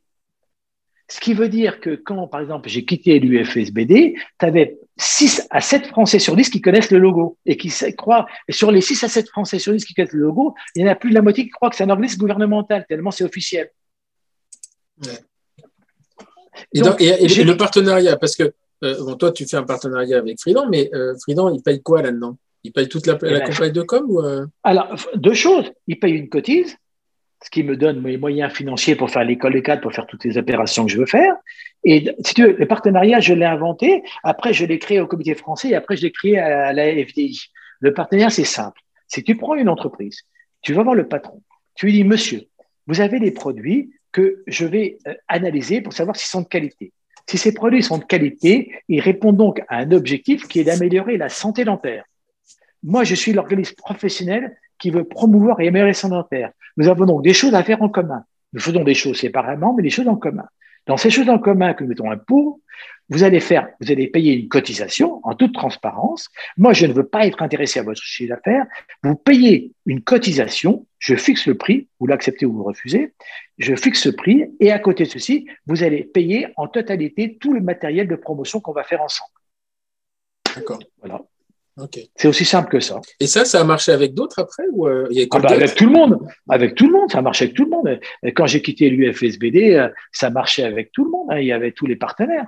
Et quand j'ai quitté l'UFSBD, si tu veux, c'était ce qui était marrant, c'est que euh, aujourd'hui, 90% du marché des chewing est sans sucre. Quand j'ai commencé, 100% était sucré. Et, et, tous ceux qui m'ont craché à la figure, enfin qui m'ont qui m'ont tapé gentiment, qui m'ont dit Monsieur Esco, vous voyez la porte, vous pouvez y aller, on verra ça plus tard. Ils sont tous venus à frapper à la porte, dire Monsieur Esco, est-ce qu'on peut avoir le logo de l'UFSBD Est-ce qu'on peut avoir le logo de l'UFSBD hein? Donc, si tu veux, tout l'esprit du partenariat, euh, euh, c'est ce que les gens peuvent. moi, je, moi, je suis un mec, je suis à la fois un mec santé publique et un mec business. Hmm. Et les gens, ils comprennent pas. Parce que en France, c'est des cases. Soit tu es business, soit tu es santé publique. Tu veux pas être les deux. Et, c'est intéressant parce que le, le, les deux sont pas incompatibles d'ailleurs. C'est business, c'est pas forcément business. Les gens pensent que c'est pour aller rouler en Porsche, mais c'est pas ça. C'est de faire tourner l'argent. En fait, le business, c'est de faire tourner l'argent. C'est d'aller chercher pour le remettre là où tu as envie de le mettre, soit dans une Porsche, soit dans autre chose. C'est exactement ça. De toute façon, j'ai toujours dit, l'argent n'est pas une finalité, ce n'est qu'un moyen. Hum, hum, hum. Et moi, avec leur argent, ça m'a permis d'améliorer la santé dentaire des Français. C'est tout. Ok. Hein, Donc là, le FSB et le docteur Quenot, qui est-ce qui a eu l'idée de ça? Il y a une campagne, il y avait une, agence de pub derrière parce que le docteur Quenot. Non, alors docteur Quenot, alors docteur Quenot, encore, alors je suis désolé, hein, je ne vais pas paraître trop prétentieux, mais euh, Colgate, euh, Colgate est venu me voir et m'a dit, Monsieur Esco, on voit ce que vous faites et on voudrait faire quelque chose avec vous. Et ben j'ai dit, donc ils avaient un vieux docteur Conot qui était mexicain et donc j'ai travaillé avec eux pour refaire un docteur Conot. Et donc on a créé un on a créé le docteur Conot français. Oui, non, mais c'est, enfin, les, les, les, gens de, de, moins de 50 ans ne peuvent pas connaître, mais le docteur Quenot, il était partout dans les pubs. On avait des cassettes VHS qu'on emmenait dans les écoles et euh, avec ce docteur, c'était bah, un dessin animé, c'était génial. Enfin, c'était superbement bien fait. Bah, bah, c'est moi qui l'ai créé avec eux. Je l'ai créé avec eux. Avec le fameux lapin. Et j'ai retrouvé, euh, parce qu'on achetait, euh, on achetait euh, des kits de, quand on allait faire les, les dépistages en, comité euh, local, on, se trouvait des financements auprès de la CPM, de la MSA, qui mettaient beaucoup. Et ensuite, euh, le, national vendait les kits. C'était c'était génialement conçu. Et donc, on recevait euh, on n'avait pas de, pas de local, hein, on faisait ça dans les, on recevait ça dans les cabinets, on recevait des, et les dentistes pouvaient acheter des kits de, de, de motivation à l'hygiène. Il y avait le petit gobelet blanc que, que j'ai toujours avec mes filles, avec le docteur Quenot en rouge, la brosse à dents et euh, le dentifrice. Et là où c'était génial, c'est que je pense que le FSBD revendait des trucs qu'elle regardait, qu'elle avait gratuitement euh, par le, le, truc. On le saura jamais, mais euh, le modèle économique, le business model est assez intelligent. oui, on, a acheté des échantillons, c'est assez génial. Et donc euh, euh, là, bon, là, l'UFSBD, tu mets tout ça en place et euh, donc il y a, tu as toujours cette notion quand même de justice sociale. ah oui, quand on approche très ah bah. business avec les, les, rapports avec ah la. Croix-Rouge, le salut social, etc. Et, voilà, euh, c'est ça. Voilà, et on sent bien hein, que dans les années 90, euh, moi je me, souviens très bien que euh, on avait, il y avait cette motivation. Donc on allait dans les écoles, ça tournait bien, hein, ça tournnait très très bien. Ah oui, très très bien. Mais on avait déjà aussi, le, je me souviens, je sais pas pourquoi, je me souviens d'une campagne sur la, les patients en situation de handicap. Alors aujourd'hui, c'est rentré dans les mœurs, mais ce qu'il faut quand même bien comprendre, c'est qu'à l'époque, il y avait il n'y avait rien qui était fait. Le pauvre patient, c'est ah bah, roulant, on ne savait pas le. Oui, bah, on ne ah savait pas bah, Il n'y avait pas de service bah. hospitalier, il n'y avait personne qui était formé pour ça. Et, euh, et puis le problème, c'est que quand tu en acceptais un, tu, tu, ils venaient tous vers toi en disant il y en a un qui les soigne. Quoi. Ah ben, moi, j'étais un, j'étais un vrai zombie, hein, parce que si tu veux, euh, un, un, un, une des personnes qui m'a marqué, c'est Marc Gentilini, qui était président de la Croix-Rouge française, avec qui j'ai beaucoup travaillé. Et donc, euh, c'est lui qui m'a appris, euh, qui m'a fait prendre conscience que la santé dentaire était la meilleure mesure, la meilleure mesure de justice sociale, parce que euh, j'ai commencé à travailler à cette époque-là avec les gens défavorisés, et on s'est aperçu que euh, ce que je te dis est très important. Hein. C'est-à-dire que aujourd'hui, quand tu prends quelqu'un euh, qui est euh, que tu ramasses avec le SAMU, tout ça, etc., tu ne seras, si jamais les gens veulent s'en sortir, sur deux mesures. Uniquement deux mesures. Aller, chez le, aller chez le dentiste et chez le coiffeur. Ah ouais.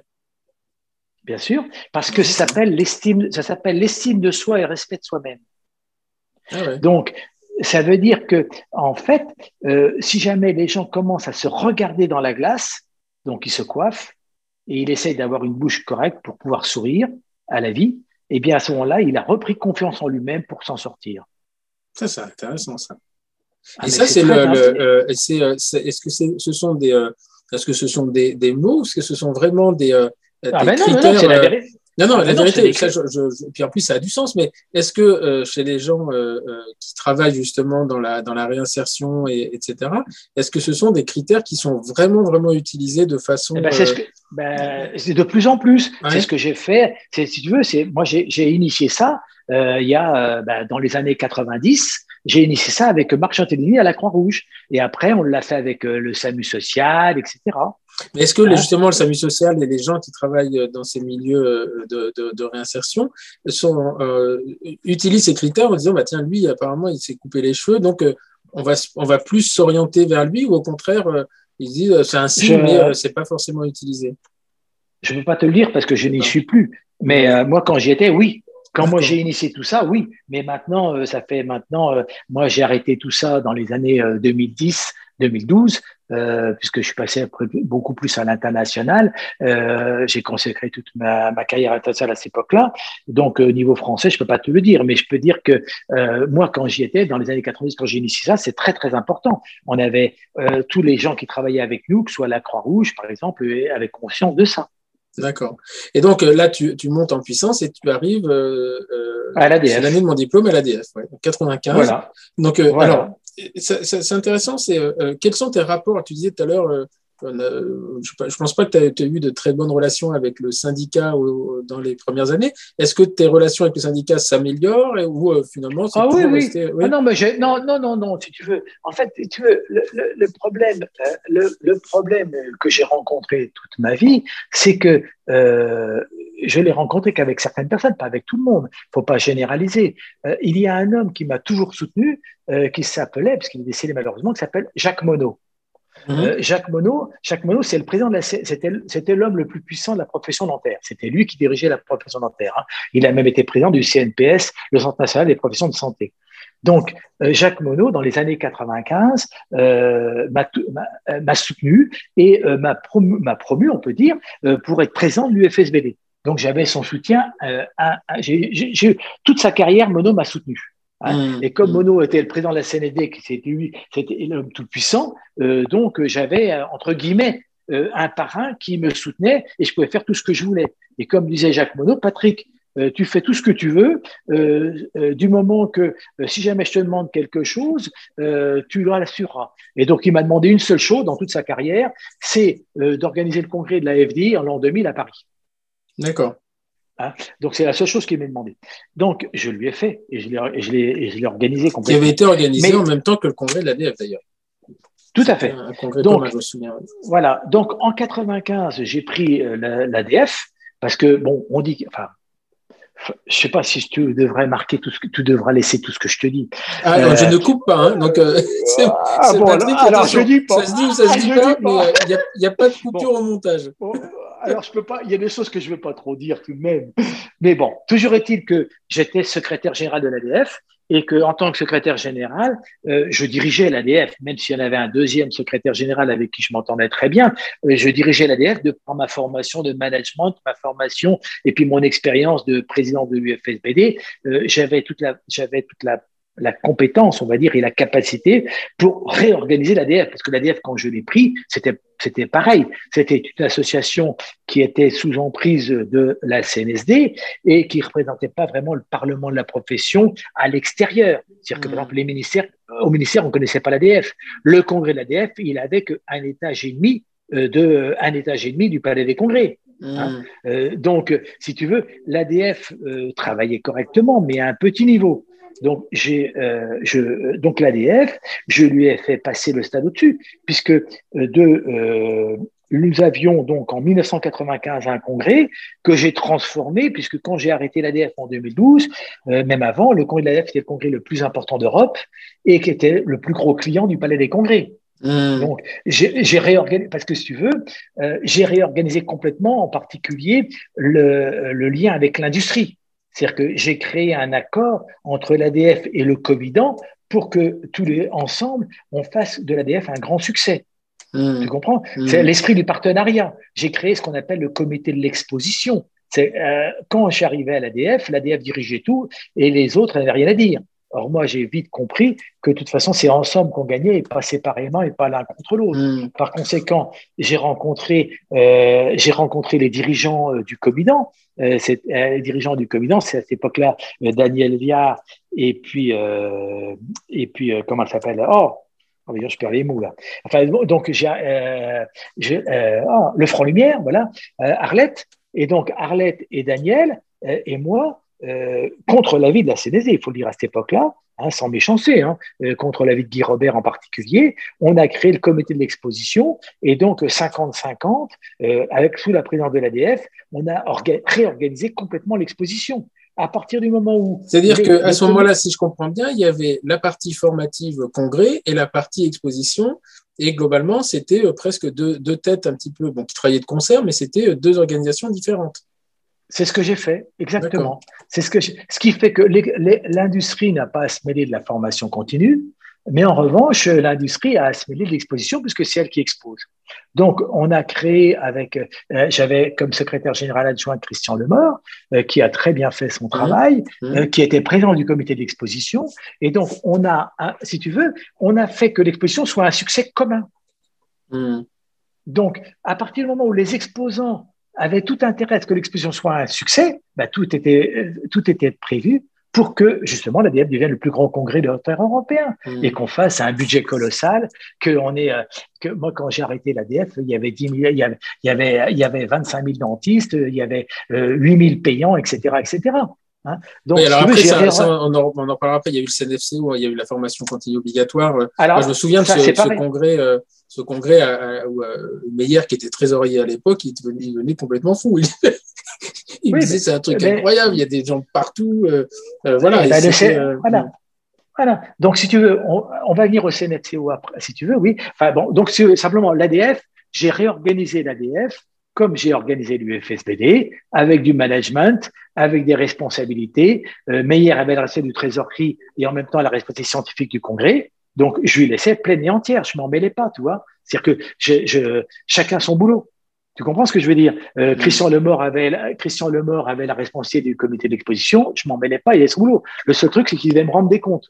C'est tout. Hein euh, et, et, on faisait des réunions toutes les semaines. Je faisais une réunion brainstorming où on devait, on devait euh, élaborer la stratégie de l'année, la stratégie de la semaine, etc., etc. De la même façon, j'ai organisé le personnel. Euh, Viviane Aumont, elle est devenue directrice. Avant, elle était secrétaire. Non, elle est devenue directrice avec un plan et avec un objectif. Et donc, hmm.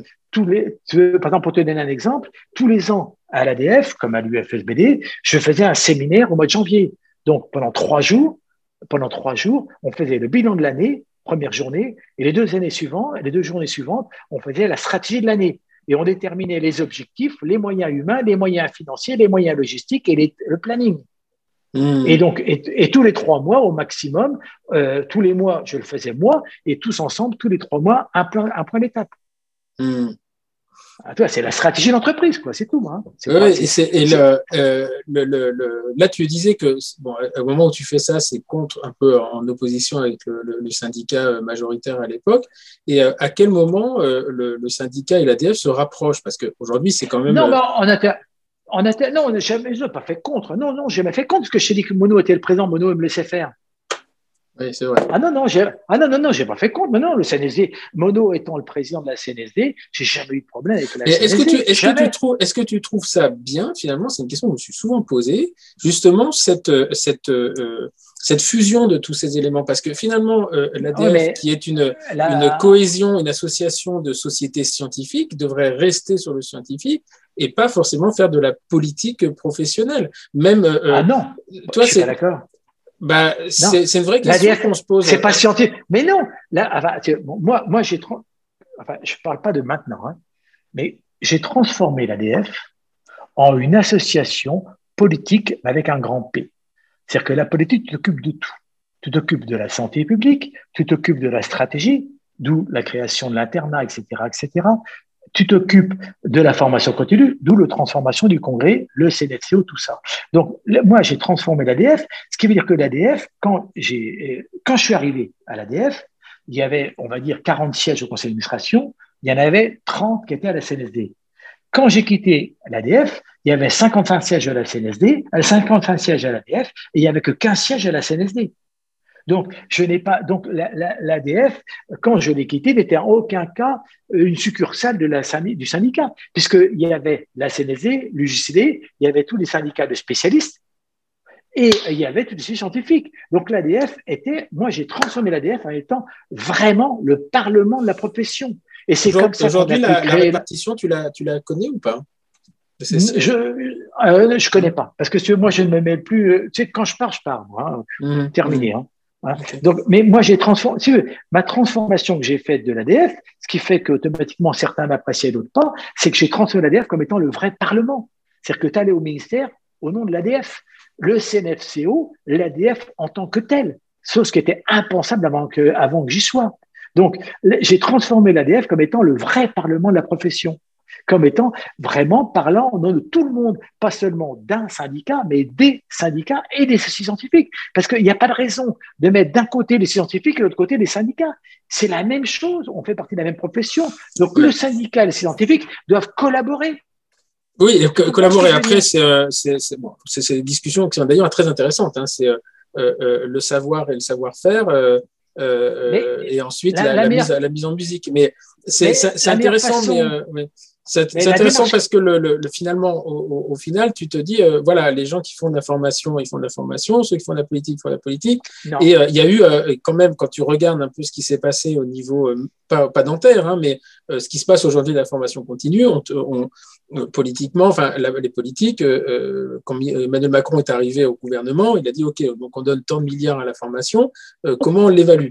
Euh, on dit bah il n'y a pas d'évaluation. Et puis là, quand ils ont commencé à chercher, ils sont aperçus que la formation devenait un système de financement des partis politiques, etc., etc. Bien des sûr. syndicats. Bien et donc il a, et c'est là où en fait aujourd'hui on se retrouve avec des contraintes administratives, qui s'appellent Calliope, etc., etc. Simplement parce que justement ces puissances syndicales utilisaient la formation comme un, comme une pompe à fric. Et donc euh, c'est là où c'est là où je te dis finalement euh, sur le papier, pourquoi pas, je veux dire, mettre des universitaires, des, des, des managers, des, euh, des, des, formateurs, etc., tout ça dans une même enveloppe, c'est intéressant. Après, le problème, c'est qu'est-ce qu'on en fait? Et que alors, alors, que ce que je te parle là de la formation de Emmanuel Macron, c'est pas c'est pas l'ADF, pas ça. C'est c'est c'est la CGT, c'est bien sûr, c'est le syndicat des patrons. Et ils sont aperçus que, que finalement il y avait le, le, le, comment s'appelle le, le Medef avait enfin, fallait en prison à cause de ça, mais vois, ils organisaient des formations où ils prenaient l'argent de la formation continue et quand les, les mecs ont commencé à regarder qui se formait, il y avait personne. Et donc, euh, euh, c'est, euh, tu vois, par exemple, la formation des assistants dentaires, CNQOS, qui est très attachée à la CNSD, etc. Aujourd'hui, c'est un frein au développement des organismes de, euh, qui cherchent à, à, à, à, faire de la formation différemment. Donc, il y a un moment où, où tu te poses la question. Alors, c'est peut-être un, un, pavé que j'en la marre, et, mais tu te dis, ouais, finalement, à mélanger tout, bah, on n'arrive plus à non, mais... quoi. Ah ben, ça dépend, ça dépend des gens qui sont à la tête. Ouais. Si tu es assez puissant. Moi, quand j'y étais, ça ne faisait pas comme ça. Bah, là, aujourd'hui, pour, euh, pour être très franc, pour avoir approché le problème de la formation d'assistante dentaire, on s'est retrouvé face à un mur qui fait euh, d'une commission qui est dirigée par une personne du syndicat. Et, euh, et encore une fois, je peux aller en prison, on peut m'attaquer si elle veut, la dame, mais qui décide que pendant cinq ans, elle ne regardera même pas les dossiers. Et, et là, on est dans le protectionnisme majeur. Donc, quelque part, si tu veux, moi, ça dépend encore une fois, ça dépend de la personne. Mais euh, avec moi, avec moi, ça serait jamais arrivé. Avec Non, non, mais je dis pas, Patrick, c'est pas du tout une atteinte personnelle. C'est simplement de se dire, euh, euh, ok, tout ça, c'est bien sur le papier, mais effectivement, ça dépend du leader. Parce qu'on aime ou on n'aime pas Patrick Esco. Moi, j'ai toujours euh, regardé avec, je dis, un homme souriant qui avait, euh, à l'époque où j'avais fait l'école des cas de l'UFSBD, je me suis dit, lui, il est quand même hors norme et inspirant. Voilà. Et souvent, euh, quand je regarde les gens qui m'ont inspiré professionnellement dans ce que je fais aujourd'hui, euh, le nom Patrick Esco fait partie de, de, de ces gens-là. Et on me dit, oui, mais tu le connais pas. Ben, je dis, bah, attends, je vais l'inviter sur mon podcast. Maintenant, je le connais. Et je peux dire que c'est encore plus d'inspiration. Donc, à titre personnel, euh, euh, voilà, je n'ai pas, pas l'habitude de lancer des fleurs sur les podcasts, mais tout ce qu'on discute aujourd'hui m'intéresse. Là, on arrive à un nœud, en fait, euh, un, un nœud justement sur cette euh, mission euh, commune de, de, En fait, on a toujours les mêmes noms au niveau des mêmes personnes. On a l'impression qu'il y a un blocage. Et quelque part, je trouve que c'est un petit peu dommage. Voilà. Mais, mais attends, je vais, je vais aller dans ton sens. Quand je fais le bilan de ma carrière en France, après on parlera de l'international, je me suis, j'ai passé plus de la moitié de mon temps à me battre contre des hommes de la profession pour faire avancer les dossiers. Tu entends Mmh. J'ai passé, j'ai passé plus de la moitié de mon temps à me battre pour convaincre, contre peut-être un peu méchant, on va dire, pour convaincre les gens de la profession. Le meilleur exemple, c'est par exemple la création de la chirurgie buccale, la création de l'internat. Ces deux sujets-là, je me suis battu au sein de l'ADF. Tu demanderas à un mec qui s'appelle Feki. Feki. Ahmed. Ahmed. Eh ben, Ahmed, Ahmed Feki. Ahmed Feki, si jamais il a de la mémoire, il s'en souviendra. Je me suis battu pour que ces Français de chirurgie buccale aient accès et puissent rentrer dans l'ADF. Et ça, c'est la stratégie. J'ai commencé ma stratégie pour faire admettre cette spécialité. Premièrement, faire reconnaître ces scientifiques. Je me suis battu au sein de l'ADF pour qu'il fasse, qu'il ait le droit de rentrer. Et donc, mmh. on s'est battu ensemble, on a bâti une stratégie pour qu'il soit admis. Et l'internat, si l'internat existe, c'est parce que d'un côté, Marc Bolla, qui était le président des doyens, mmh. et l'autre côté, Patrick, et l'autre côté, Patrick Esco, président de l'ADF, on a tous les deux, on s'est battus tous les deux. Mmh. Et, mais, je me suis ouais. et tu vois, c'est ouais, ouais, et, et c'est là où c'est là où c'est là où c'est intéressant parce que dans mon introduction, je disais voilà, j'ai une incompétence en politique euh, que je reconnais et que j'assume complètement. Et en fait, si tu veux, parce que j'ai du mal à comprendre qu'on soit obligé de se battre pour faire avancer des dossiers comme ça. Ben c'est tellement naturel. Ça. Oui, non, c'est comme ça. Je dis pas que euh, voilà. Après, chacun chacun met ses, ses compétences au service de, de, de, trucs, mais moi, ça me paraît tellement aberrant que euh, tu vois, par exemple, la reconnaissance des assistantes dentaires comme des professionnels médicaux pourquoi ça a pris autant de temps alors que dans tout le monde entier, elles, elles sont dedans Et quand tu fouilles, ça... alors après, tu as, as, des arguments qui, sont, qui valent ce qu'ils valent, mais tu te dis, mais c'est quand même la profession qui était contre. Et, et ça, c'est un truc de dingue quand même. C'est un truc de dingue. Comme la, prof... comme la profession, puis si tu veux, euh, quand j'ai pris l'UFSB, on me regardait comme un petit rigolo, puis quand j'ai fait ce qu'elle était, eh ben, on, commençait à, on commençait à la fois à avoir peur et puis à se dire qu'est-ce que c'est, etc. Ça a toujours été comme ça. Ouais. C'est le conservatisme, c'est le conservatisme. Oui, c'est en fait l'innovation fait peur. Mais je sais pas si c'est typiquement français ça ou. Euh... Alors moi j'ai passé beaucoup, beaucoup, de temps à beaucoup de temps à l'étranger, j'ai vécu à l'étranger euh, dans un milieu. Il semblait que c'était moins. Euh...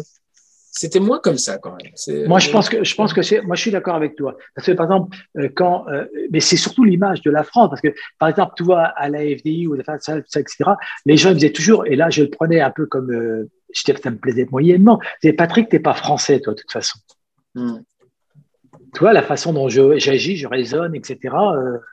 Mais je sais pas. Enfin bon. Après, enfin, donc, toujours bon, été... après c'était un précurseur parce que je pense qu'aujourd'hui, euh, ce que tu as fait ah, il y a, bah, il y a 20 ans, aujourd'hui, c'est assez, natu assez, naturel. Et aujourd'hui, ah, bah, par contre, celui qui est déjà très en avant, on le prend pour, euh, on prend pour un opportuniste, alors que forcément, c'est pas forcément le cas. Mais euh, alors, ce que j'aimerais, c'est qu'on aborde. Euh, bon, après, donc, tu arrives quand même, Cora, de, de, chevalier de la Légion d'honneur, mais entre temps, donc, tu, tu passes à l'OMS et surtout la FDI. Parce que là, pour le coup, euh, tu, tu, prends la présidence de, de alors tu intègres d'abord ouais. la commission des affaires internationales. Euh, ouais. Déjà, ça fait un Français qui parle très bien anglais, euh, ça court pas, ça court pas les rues. Et, euh, et comment comment tu, tu, te retrouves à la FDI finalement? Alors, bah, si tu veux, moi j'ai toujours été, je suis curieux. Hein. Donc, euh, indépendamment de tout ce qu'on a fait en France, on pourra en parler pendant des heures et des heures parce qu'on n'a même pas abordé la formation, etc. Mais au niveau international, dès que j'ai euh, dès que j'ai comment euh, commencé à, à prendre la, la, présence de l'UFSBD, euh, je me suis payé de culot parce que c'est toujours comme ça. J'ai téléphoné au patron de l'OMS dentaire qui s'appelait David Barnes, qui était un, un Australien, et je lui ai dit j'aimerais bien vous rencontrer. Il m'a dit oui, pas de problème, tu viens. Je suis allé à Genève je l'ai rencontré, j'ai discuté avec lui, et donc j'ai compris ce qu'était la vraie santé publique. C'est là où j'ai appris la santé publique, hein, à l'échelle internationale, s'entend. Hein. Donc, j'ai compris ça, et donc j'ai tout de suite été attiré euh, par les échanges internationaux pour voir comment on faisait ailleurs. Hein. Et par, souvent, tu sais, je m'appelle le japonais, moi. C'est-à-dire que je suis très curieux, je regarde partout et j'adapte. Hein, mmh. Donc, euh, en fait, donc euh, rapidement, j'étais intéressé par les affaires internationales. Et donc, euh, d'abord, avant la FDI, j'étais au niveau de l'Europe. Et donc, mais c'est toujours pareil. Hein. L'Europe, euh, il y a euh, en France, il faut savoir que ce qui est amusant, c'est qu'il y a une très grande amitié franco-allemande. Et donc, ouais. tous les ans, tous les ans, tu as une réunion franco-allemande. Hein. Tous les ans, tu as une réunion, tantôt en France, tantôt en Allemagne, entre cinq dirigeants français et cinq dirigeants allemands. D'accord? Mmh. Et euh, donc, dans, et euh, une année, euh, on me dit, Patrick, tu pourrais pas l'organiser à Reims, s'il te plaît? Je l'organise à Reims. Et arrivé à cette réunion, arrivé à cette réunion, les Allemands disent, Patrick, on voudrait que tu prennes la présence de l'Europe. Mmh. Donc c'est organisé comme ça. C'est euh, euh, non, non, ils ont dit, non, ils ont dit, on voudrait que tu prennes, non, c'est on veut que tu te portes candidat et on va soutenir ta candidature. Hein. Non, mais je veux dire, non, ce que c'est pas organisé comme ça, mais c'est dire qu'il y a un président euh, par continent, il y a un président national, un président par pays aussi ou pas? Oui, bien sûr. Tu as un patron, tu un patron, tu as un patron, moi je suis le patron de la France, tu as un patron dans chaque pays, Hein, dans toute association, toutes les pays du monde sont, euh, qui ont une nation nationale reconnue euh, sont représentés au sein de chaque continent et au sein de la FDI. Donc, le continent faisant partie de la FDI, bien sûr. Mmh. Donc, au niveau, donc, si tu veux, les Allemands euh, m'ont dit, Patrick, on voudrait que tu prennes la présidence. bon, bah, écoute, moi, j'y pensais pas tellement à ce moment-là. Donc, j'ai posé ma candidature et bien entendu, j'ai été élu. Donc j'ai pris et l'Europe à ce moment-là était plutôt en déliquescence parce que il y avait tout le problème de la euh, de euh, de la comment dire comment dire de la de l'intropa comment on peut dire euh, entre l'Europe de l'Est et l'Europe de l'Ouest. Donc il, y avait, mhm. il y avait vraiment il y avait un c'était vraiment flagrant. il fallait absolument qu'on puisse insérer l'Europe de l'Est dans l'Europe de l'Ouest au niveau de la politique de santé dentaire. Et donc, Déjà à ce moment-là, parce que c'est avant, la, ah avant la chute du mur, ça 89 euh, non, non, non, non, non, non, c'est après. C'est après, que le mur est tombé en 90. Justement, il fallait, voilà, justement, il fallait, si tu veux, tu te rends pas compte, mais euh, tout ce qu'on te racontait, c'est du baratin. Enfin, moi, je suis dans tous les pays d'Europe de l'Est, euh, la santé dentaire était catastrophique. Hmm. catastrophique. Hein. Et euh, donc, j'ai mis en place des programmes de formation, etc. Enfin, tout ce que je sais faire, quoi. J'ai mis en place des programmes de santé dans tous les pays d'Europe de l'Est. Et euh, ça a marché très, très bien. Donc, l'ORE, l'Organisation régionale européenne, est redevenue puissante et intéressante et importante. Donc, à partir de là, euh, j'ai été élu membre du comité directeur de la FDI, Mmh. D'accord? Et euh, donc, pendant six ans, j'ai été, j'étais membre du comité directeur et comme je, bah, moi je bosse, hein, je suis un travail. Maintenant, je suis plus un paresseux à ce niveau-là. Mmh. Donc, j'ai fait plein de, j'ai fait plein de choses. Et, euh, on est arrive donc, on arrive en 2015. Euh, non, 2012. Donc en 2012 où je quitte l'ADF et euh, je quitte l'ADF, l'UFSBD, je quitte la France et donc je fais un petit peu l'international et puis je dis bon ben maintenant j'arrête, je rentre à la maison. Mmh. Euh, maintenant, je rentre à la maison, euh, j'ai assez fait, je, suis très heureux, j'ai fait tout ce que j'avais à faire. Je voulais être patron de la profession, réorganiser la France, être acteur de la, être, être un des acteurs, pas l'acteur, être un des acteurs qui a transformé à la fois l'image de la santé dentaire en France, parce que euh, aujourd'hui, la santé dentaire est respectée, reconnue. Euh, que tu le mmh. veuilles ou non. Euh, et donc, ça, j'ai été un des acteurs qui ont permis ça. Donc, j'ai fait mon boulot euh, tel que je l'avais imaginé quand j'étais gamin. J'avais dit, je veux transformer l'image de la santé dentaire. J'ai réussi à y participer. Donc, maintenant, je rentre à la maison. Et puis, donc, en 2012, euh, j'ai décidé de rentrer à la maison. Et à ce moment-là, euh, dentaire américaine, japonaise, allemande viennent me chercher en me disant, Patrick, on voudrait que tu deviennes président. Mmh. Alors, moi, je dis non. Je dis non, je rentre à la maison. Et puis euh, ma femme, elle me dit, mais ça va pas la tête. Tu te rends pas compte? C'est le summum du summum du summum de ta carrière. Toi qui as toujours voulu être influent, être acteur, tu dois accepter. Oh, je dis non. Donc j'ai mis trois mois avant de dire oui. Ah Et puis euh, donc. Euh, pourquoi, pourquoi, tu, pourquoi tu refuses à ce moment-là? Parce que j'ai envie de rentrer à la maison. D'accord. Et à, ce moment-là, euh, donc, euh, je me présente, euh, et donc à ce moment-là, chose unique dans les, dans les annales de la FDI, personne ne se présente contre moi. Je suis le seul candidat. ils sont pas dans la merde. Hein? Sont pas dans la merde si tu désistes. Ah ben non, non, quand je dis oui, je dis oui. Hein. Faut exagérer, non.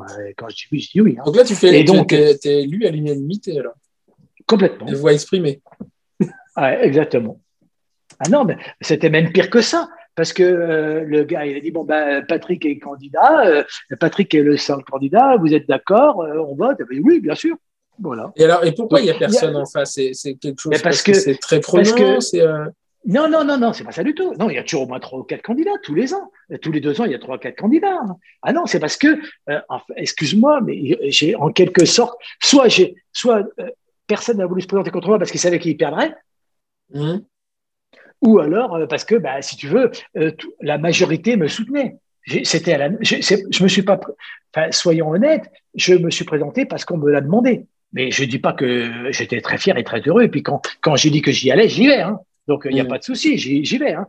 Je me suis présenté. Mais je veux dire par là, à partir du moment où je me suis présenté, où j'avais l'Afrique qui était pour moi, les États-Unis avec tout le pouvoir des États-Unis qui était pour moi, euh, la Chine, le Japon qui était pour moi, euh, l'Allemagne, l'Europe qui était pour moi, euh, si tu veux. Mm. Tout, si tu veux, c'était c'était une demande une demande de, de, la majorité. Ouais. C'était euh, alors donc si il y avait un ou deux potentiels candidats que je connaissais, mais ils se sont dit ben, ça sert à rien que je me présente contre Patrick. De toute façon, je vais pas me présenter contre lui. Hein. Mmh. Donc, mmh. Euh, donc, euh, donc j'ai été élu président, président de la Et donc, c'est un mandat de combien? Deux ans? Alors en fait, j'ai fait un mandat, si tu veux, le mandat officiel, il est deux ans, mais j'ai fait quatre ans parce que la femme qui était présidente de l'AFD à cette époque-là euh, était de Hong Kong mmh. et euh, il, il, fallait réorganiser complètement la FDI. Moi, habitant à Nice, j'allais euh, à Genève sans problème. Donc, les deux premières années où j'étais normalement président élect, en fait, j'ai fait tout le rôle de président sauf la représentation. D'accord. Elle, elle, elle faisait la représentation et moi, j'ai réorganisé complètement l'ADF. donc, tu étais vice-président à ce moment-là. Mais c'est intéressant voilà, parce que tu as fait un vrai rôle de vice-président. Sauf que, ah bah, plus que ça. Non, j'ai fait, un, j'ai fait un rôle de président, c'est plutôt l'inverse. Parce qu'en fait, j'ai, c'est moi, j'ai, tu veux, j'ai tout cassé à la FDI, j'ai tout réorganisé comme une entreprise. C'est comme une entreprise. J'ai embauché un directeur, j'ai fait des projets d'entreprise. Enfin, j'ai tout, comme ce que j'ai fait depuis le début de l'UFSBD, quoi. Ce que j'ai fait depuis les années, euh, ce que j'ai fait depuis les années 85, j'ai fait que copier la même chose à l'ADF, au CNFCO et à la à l'ORE et à la FDI. Donc, j'embauche un directeur, on met en place une stratégie, on se donne les moyens humains, logistiques, on invente le partenariat pour créer avec toutes les entreprises du monde entier, etc., etc. Mmh. Donc, enfin, un truc, c'est facile, hein, c'est pas compliqué. Hein. Hein. Donc, euh, Isabelle Bourzet, euh, c'est toi qui la recrute à ce moment-là ou elle y est déjà? Bien sûr, bien sûr, Isabelle, bien sûr. Mm. Hein, donc, euh, non, Isabelle, elle était peut-être déjà là. Mais tu peux lui parler de moi, tu verras. c'est parce que voilà, j'ai eu l'occasion de. L'avantage, l'avantage que j'ai, c'est que un des avantages que j'ai, on va dire, c'est que, comme on le disait tout à l'heure, et c'est vrai que dans le monde dentaire, surtout ceux qui ne me connaissent pas ont une mauvaise image de moi. et en revanche, tout le personnel m'adore, Hein, mhm. quand j'ai quitté, quand j'ai quitté l'UFSBD, euh, le personnel m'a invité au restaurant et m'a fait des cadeaux. Mhm. À, l'ADF, pareil. À la FDI, pareil. Donc, mhm. tu veux, en général, euh, et, l'industrie, pareil. Euh, le, le comidant, quand j'ai quitté l'ADF, m'a dit Patrick, tu es un des nôtres. donc, si tu veux, c'est tous les gens avec qui il n'y a pas de relation de, tu vois, comme ça, des relations de travail, ça se passe très, très, très, très, très bien. Mm. Et, donc, donc, on a organisé, bah, tu peux demander à, à, Isabelle ce qu'elle pense de moi euh, par rapport au boulot qu'on a fait ensemble, pas de moi, on s'en fout, mais du boulot qu'on a fait ensemble, etc.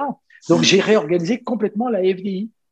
Ok. Et, et, donc, ça, a été, un peu, est-ce que tu l'as considéré un peu comme ton bâton de maréchal ou euh, parce qu'après, tu sors de la présidence en quelle année alors En 2019 En 2017.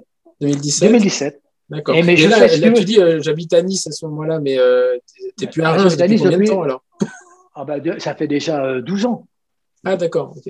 Ah oui, non, non, j'ai quitté, j'ai quitté Reims en 2006. J'ai vendu mon cabinet en 2005.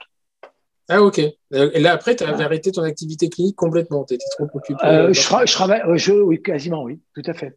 D'accord. Et c'est intéressant parce que, non, c'est pas du tout une question polémique du tout, mais tous ces postes, tous ces postes sont rémunérés quand tu es secrétaire ah, général de l'ADF Non, non pas, on ne peut pas dire que c'est rémunéré. Tu, tu, tu, moi, je peux le dire, hein, je n'ai pas de honte, au contraire. je touchais 3 000 euros par mois. Euh, donc, tu vois, à la FDI touchais, hein. Non, non, non, à la FDI, je touchais 2 000 euros par mois. D'accord, à l'ADF, tu touchais 3 000 euros par mois quand tu étais secrétaire. Ok. Ok, donc c'était. Euh, oui, non, mais euh, bah, donc tu fais. Enfin, on vit très bien avec 3 000 euros, mais c'est. Ouais, euh, c'est un peu léger. Hein. Ouais, enfin, on va, pas rentrer en polémique parce que là, on a, on a Luc Ferry qui vient dire qu'il arrive non, mais je, non, mais je veux dire. Non, mais est-ce que. Non, non mais t'as raison. Non, mais ce que je veux dire, tu as, des plans de carrière. moi, j'ai voulu diriger la profession. j'ai voulu être acteur de la vie professionnelle. D'accord? Hmm. je, Mais c'est pas une, je cherche ni louange ni critique. C'était, c'est ce que j'ai voulu. Et de toute façon, la seule chose qui m'importe, c'est euh, le résultat. La vie. C'est oui, non, non, c'est la vie de ma femme et de ma famille. Hein, C'est-à-dire que de toute façon, euh, c'est la vie de moi-même parce que je me regarde dans la glace d'une façon très objective tous les jours, et, euh, et ma famille, et c'est tout. Hein. Donc, je cherche, je fais pas, je fais pas ça pour avoir le regard des autres. Hein. Euh, je, je, je, ne me suis jamais regardé dans le regard des autres. Jamais de ma vie. On peut ne pas se regarder dans le regard des autres, mais on peut quand même regarder ce qui s'y passe pour savoir si. Euh, parce que tu peux aller à quand tu vas à l'encontre de tous, il faut quand même. Euh, c'est une sacrée ah, bah, responsabilité. c'est que toi, tu as une vision et tu, tu, veux porter cette vision. Et, bah, ma vision. Ouais. Ma, ma vision, elle est simple. Emmanuel Macron aujourd'hui qui se fait défoncer de, de partout, il faut qu'il ait quand même une sacrée vision de ce qu'il veut faire pour, pour, pour ne pas dire, bon, attendez, vous êtes gentil, mais moi je vais à la pêche, quoi. mais moi, je pouvais arrêter ma carrière professionnelle parce que je suis arrivé, j'ai fait ce que j'ai voulu. Je m'explique. Mm. C'est-à-dire que euh, c'est la définition, j'ai tout même, c'est tout même inventé avec, bien sûr, des experts. C'est pas moi qui l'ai écrite, mais j'ai été, j'ai été l'homme qui a fait faire la nouvelle définition de la santé dentaire. Et ça, c'est ça. Mais c'est ça. Alors ça, c'est intéressant parce que je la cite euh, qui a été traduite dans les 135 pays, c'est que la santé bucco-dentaire est uniforme et multiforme pardon, et inclut la capacité de parler, sourire, goûter, toucher, mâcher, déglutir et exprimer des émotions par les expressions du visage avec confiance, sans douleur et sans gêne, ainsi que ces pathologies du complexe crânio-facial. Elle vient d'où cette définition Parce que là, pour le coup. C'est moi. Ben c'est moi qui, l'ai inventé il y a 20, 30 ans et ça va au-delà du sourire, enfin, ça va au-delà des dents. Quand bah, bien sûr, bah, bien sûr, mais, mais c'est ça la vie. Mais attends, tout ce que j'explique aux dentistes, c'est tu es responsable de la qualité de vie et du bien-être de l'individu que tu as à côté de toi. C'est ça ta responsabilité. Les dents, c'est qu'une excuse, c'est qu'un moyen. Tu n'es mmh. qu'un moyen d'apporter le bien-être à la personne. Parce que c'est plus important, c'est d'être heureux. Mmh. Et pour être heureux, il faut se regarder dans la glace, tu souris, la première chose que tu fais quand tu te lèves le matin, c'est que tu vas te regarder dans la glace quand tu vas te débarbouiller, que tu vas te laver les dents. Hmm. Quand tu vas te coucher, tu vas te laver les dents, tu te regardes dans la glace. Si tu es heureux, eh ben, tu, tu as un visage heureux devant toi et pas hmm. soucieux. Donc, le, dentiste, c'est, tu sais, je vais te dire, tiens, c'était Joël Trouillet qui m'avait dit ça, parce que moi, je suis un peu fou dans mes conférences. Hein. Je suis un peu, ma femme, elle se moque de moi parce que je parle beaucoup d'amour dans mes conférences parce que je trouve que c'est ce qui est le plus important. Et mm. donc, euh, je parle d'amour. Et euh, Joël Trouillet, euh, il m'avait dit, mais il m'avait, mais c'était, si tu veux, c'était pas méchant, mais pas gentil non plus. C'était un peu dénigré, mais c'était plus beau compliment qu'on m'avait fait. Il m'a dit Patrick Esco ou le marchand de bonheur. Mais c'est mm. le plus beau compliment qu'on m'ait fait de ma vie. Mm. À l'issue d'une de mes conférences, Joël, il a dit Patrick Esco ou le marchand de bonheur. Mais c'était le plus beau compliment de ma vie tu peux pas faire mieux pour moi.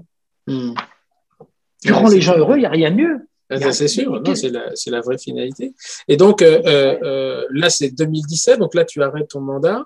Actuellement, dans la profession, alors je pense que tu ne peux pas avoir coupé complètement, bah, même si ton, ta bio s'arrête un peu là, quand tu me l'as donné, mais tu, tu, es toujours, tu te tiens au courant, tu sers de, de conseiller. Ah oui, oui, tout à fait. Ben, que, moi, actuellement, euh, bon, euh, je, je suis euh, consultant, hein, c'est-à-dire que je suis consultant pour euh, des, des je dirais à deux niveaux, à la fois pour des entreprises qui veulent qui veulent réfléchir à la stratégie globale de leur entreprise, donc, euh, euh, pas toi, pas, pas, de, pas de marketing, pas de vente, pas de trucs comme mmh. ça, mais une stratégie, globale. Mmh. Voilà, stratégie globale d'entreprise. Euh, donc, je travaille pour des entreprises comme ça. Et puis, je travaille également avec un organisme, une association qui s'appelle euh, qui s'appelle Dantéon, euh, qui est avec euh, Edmond Binas, où je développe, où, où on, on, développe auprès des cabinets dentaires justement euh, tout ce qui est entour du soin, c'est-à-dire que le, le, tout ce qui est euh, au fait que la définition de la santé dentaire que, j'ai, que je t'ai donnée, qui est que le dentiste est là pour l'épanouissement personnel mmh. de le sien, son équipe et de ses patients. Donc, mmh. où on met le patient au cœur du sujet, au cœur du projet du cabinet dentaire. D'accord, ok, c'est intéressant. Ça, voilà. D'autres, d'autres s'y essayent. ouais. au moins, dans ils, ont, ils ont réussi à le mettre en, place. Après, c'est intéressant parce que c'est, c'est complètement disruptif. Euh, il n'y a personne dans ce domaine-là, donc ça, ça veut dire qu'il faut défricher le, euh, en termes de stratégie, c'est intéressant, parce que là, tu parles d'une page blanche. Ah bah, moi, moi, je pense, hein, mm. je pense que, bon, euh, bah, de toute façon, moi, toi, je vais même t'aider à aller plus loin. Ce que j'essaie de faire, mais que j'y arrive pas, euh, à cause de la profession, hein, et ça, j'ai pas peur de le dire. Hein. Moi, ce que je voudrais, c'est créer un groupement de chirurgiens, un groupement de cabinets dentaires. Mmh. Hein. Donc, moi, euh, aujourd'hui, qu'est-ce qui se passe? Parce que toi, dans, au niveau, alors ce que je vais dire, euh, c'est pas grave, je le dis tout de même, comme toujours. Euh, il faut comprendre le marché. Mmh. Le marché, il est de trois niveaux. Le marché, il est euh, des gens qui n'ont pas automatiquement les moyens de se faire soigner et qui vont aller sur ce qu'on appelle le low cost. Mmh. À côté de ceci, il y a le marché dit du luxe mmh. et puis il y a le marché médian. Or, aujourd'hui, malheureusement, la France, avec le Conseil de l'ordre, nous empêche de le faire, c'est qu'aujourd'hui, on ne peut pas créer des cabinets de groupe. On ne peut pas créer de groupements de cabinets dentaires. Or, moi, j'ai été contacté, euh, mais je peux, on ne peut pas le faire, euh, par des tas de financiers, de fonds d'investissement qui le font dans différents pays.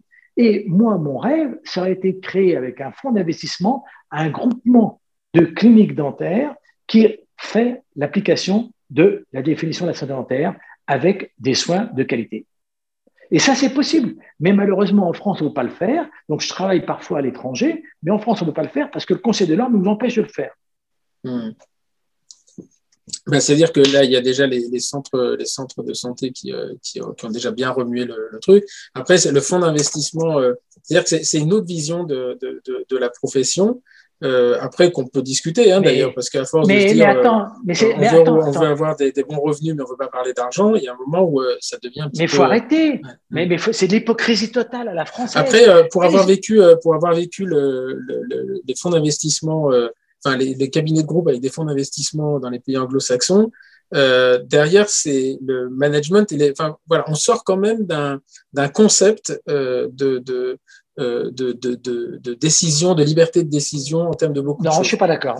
Non, pas Moi, j'y ai travaillé. Hein. J'y ai travaillé ouais, quand j'étais en Mais ça dépend. Et, euh, ouais, ouais, non, ça dépend, dans ça dépend des gens qui sont à la direction. Lequel ça dépend des gens qui sont à la direction. Et c'est aussi le chiffon rouge, c'est-à-dire de dire euh, ah bah si on tombe là-dedans, vous allez voir ce qui va vous arriver. Euh, mais euh, c'est comme ça que ça va se passer. Pareil. Mais écoute, réfléchis un peu. Moi, quand j'ai commencé ma carrière, mon copain était notaire, mon copain était expert comptable, mon copain était avocat, etc., etc. Or, maintenant, qu'est-ce qu'ils font? Ils sont au plus haut niveau en se regroupant. Donc maintenant, tu as des groupes et donc tu as des franchises et donc le mec, il est propriétaire, il fait ce qu'il veut. Il est libre, mais simplement, c'est qu'il a tout aux côtés. Par exemple, une de mes idées, je peux tenir, bon, je ne vais pas le faire, mais j'ai plein d'idées, c'est de créer une conciergerie. C'est-à-dire qu'aujourd'hui, dans un cabinet dentaire, tu es emmerdé par tout ce qui est autour du soin.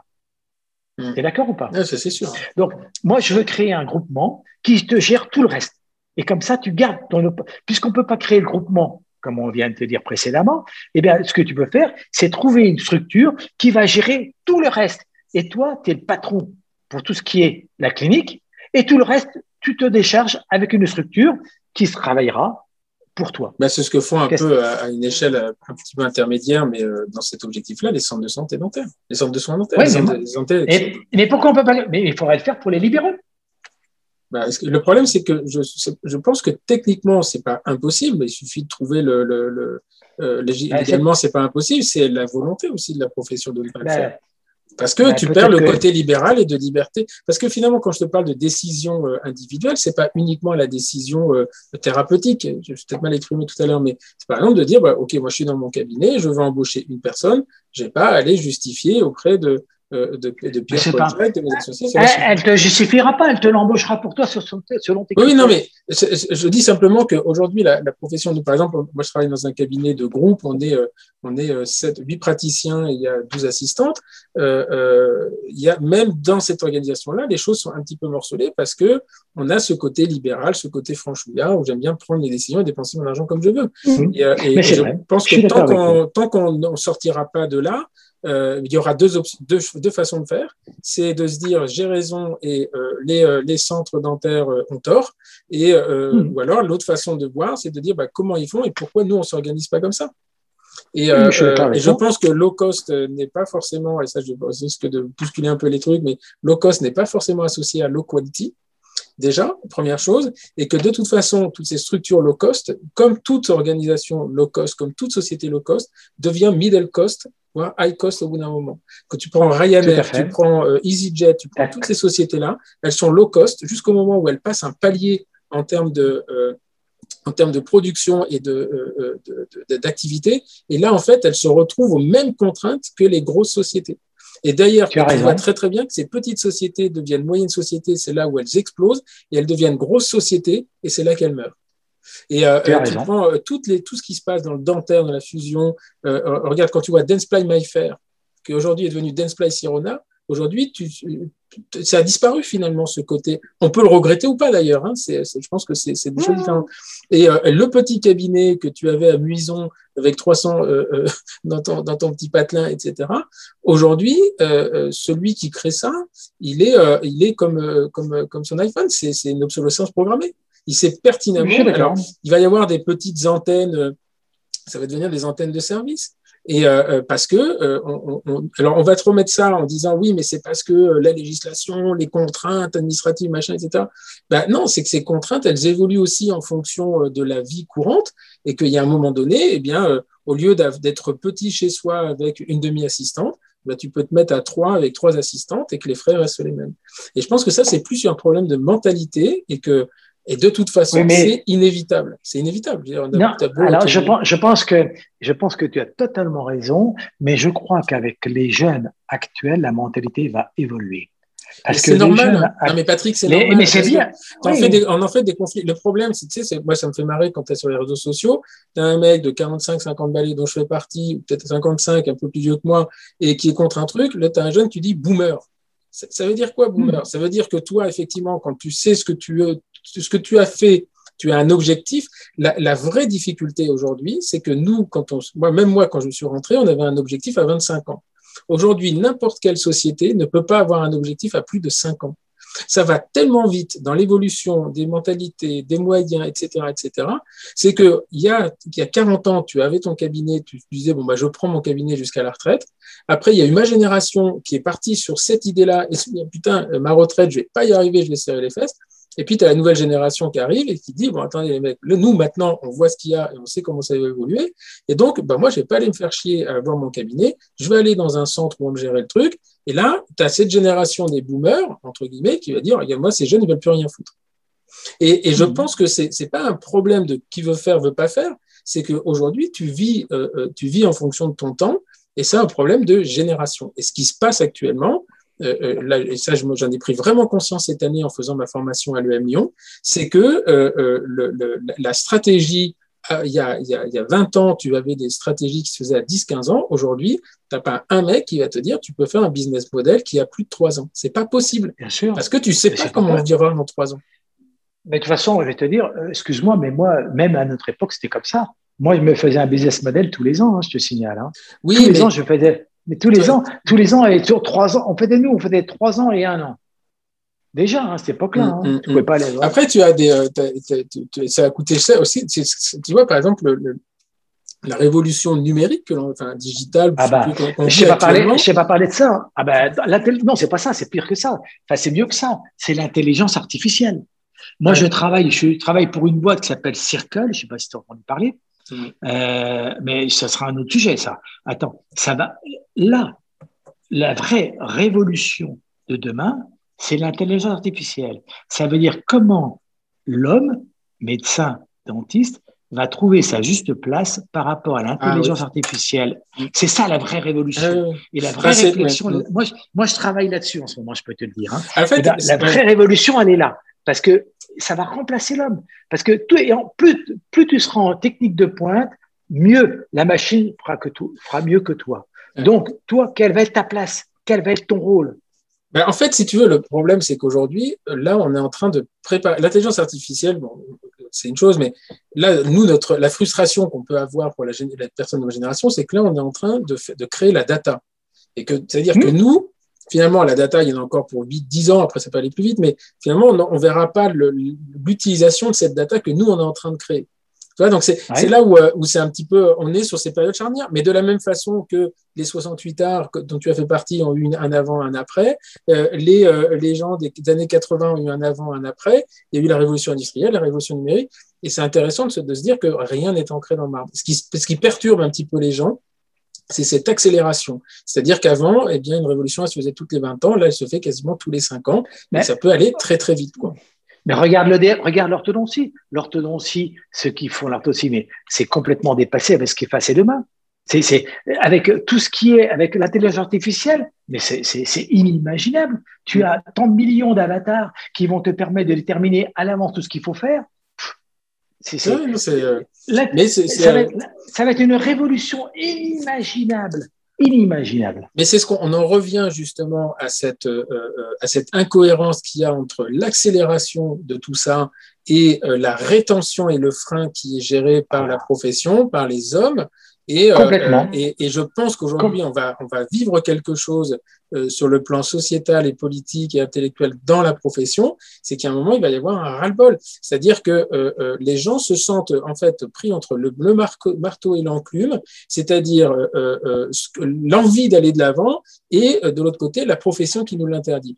Alors, on va, on va te dire les vieux du Conseil de l'ordre, machin, etc., mais tu le retrouves à tous les niveaux. Pour être franc, moi, je l'ai retrouvé à tous les niveaux. Et c'est peut-être au Conseil de l'ordre que j'en veux le moins. Le Conseil de l'ordre, quelque part, c'est un peu le flic. Donc lui, il ne fait qu'appliquer les lois que les lois qu'on lui demande d'appliquer. Par contre, les autres acteurs, cette espèce bah, de, de, Il y a de moins en moins syndiqués. Hein.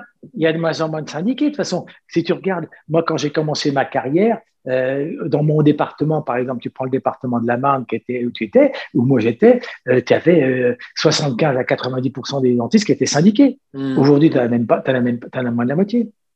Non, non, c'était. Euh, et puis, bon, c'est pas tout, tout honnêteté. Après, euh, euh, j'ai toujours eu des bonnes relations avec les hauts responsables du syndicat et je pense à Thierry Soulier avec qui j'ai discuté et, et je l'ai invité sur ce podcast. Il me répond pas et ça, ça, m'agace parce que c'est même pas, tu vois, on n'est pas rentré. à aucun moment, je suis rentré dans la polémique avec ce que tu penses que je pense. Mais je, je, pense que les gens des syndicats auraient. je sais pas, il faut faire autre chose plutôt que de freiner. Il faut, le, Moi, je pense que, le syndicat de la profession doit être un accélérateur, un facilitateur et pas un freineur. Ah, mais ça n'y sera jamais. Ouais, mais je suis très content. je suis très, je suis très, je suis très content de t'entendre parce que c'est ce que j'ai dit, c'est ce que j'ai dit pendant 40 ans. Tu répètes mot pour mot ce que tu dis pendant 40 ans. Et pendant 40 ans d'expérience font finalement que malheureusement, c'est non.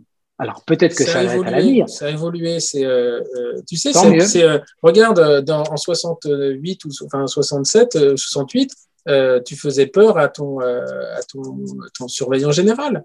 Et c'est quand tu commences à avoir peur. Et je pense que justement, c'est le fait de ne pas avoir peur, c'est une erreur parce que ça veut dire qu'on n'anticipe pas les changements. Et que mhm. euh, quand on commence à avoir peur, c'est qu'on dit ouh là là, ça va changer. Et peut-être qu'il faut qu'on fasse basculer le truc de l'autre côté parce que sinon, on va se faire envahir. Et 68, euh, alors après, tu as, 68, tu as, la révolution, euh, la révolution euh, des pays arabes, etc. Et il y a un moment où, voilà. Et, et, quelque part, je trouve que c'est un petit peu, c'est un petit peu dommage. Façon, il faut être optimiste. Hein. Il faut être optimiste. Oui, oui. On est on est que de passage. Euh, écoute, c'était vraiment, je, je, suis ravi de, de, de, cet, de cet entretien. Je vais juste terminer par les quatre questions que j'ai l'habitude de, de, poser à, à mes à mes invités, c'est si tu devais changer quelque chose dans ton parcours, euh, si tu avais la possibilité de le faire, est-ce que tu changerais quelque chose? Non, rien. C'est intéressant parce que de tous les gens que j'ai eus, personne ne change rien. Moi, je sais ce que je changerais dans le mien, mais je non. on dit non, je change rien. Non, parce que non, ben, non, j'ai pourquoi, j'ai dire pourquoi parce que je pense que euh, les erreurs que j'ai pu faire euh, m'ont permis, euh, m'ont permis de faire autre chose et m'améliorer. Donc, par conséquent, chacune, c'est trop facile de dire que je changerai quelque chose. Il faut pas, il faut, il faut jamais regretter. Ah, c'est pas une question de regretter, c'est une question de se dire, bah, tu vois, là, j'ai perdu du temps, j'aurais pu le faire, au lieu de le faire en 10 ans, j'aurais pu le faire en 3 ans si j'avais choisi cette, ce truc-là. Mais euh, c'est plus pour éviter aux, autres de perdre du temps. Mais, euh, bah, euh, si tu veux, moi, je, non, parce que si tu veux, je, je, non, je pense pas que, je pense pas que je changerais grand. Si tu veux, le, le seul, entre guillemets, entre guillemets, euh, c'est pas le regret, c'était un questionnement. C'est que euh, David Barnes, le patron de l'OMS, euh, donc dans les années 80, m'avait proposé de rentrer à l'OMS et donc d'aller faire une école au Canada. Mmh. D'accord? Euh, Et donc, j'ai posé la question à ma femme, parce que ça veut dire que ben, je venais de créer mon cabinet dentaire, j'ai arrêté, on partait tous en famille en Canada. Mmh. Hein?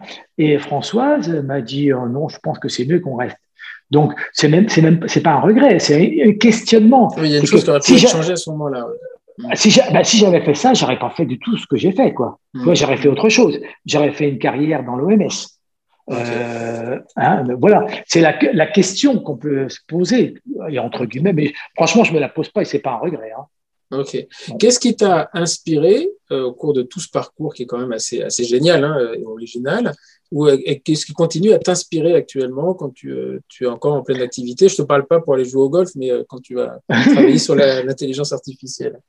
Ben, c'est être utile, c'est servir à quelque chose, c'est se dire que, euh, que on participe, euh, on participe à, en fait au progrès et on participe à la vie. C'est-à-dire qu'on n'est pas, on n'est pas passif, on est actif. Et donc moi, j'ai toujours voulu être actif. J'ai toujours voulu être un acteur. J'ai toujours détesté les gens qui disent ben on n'y peut rien.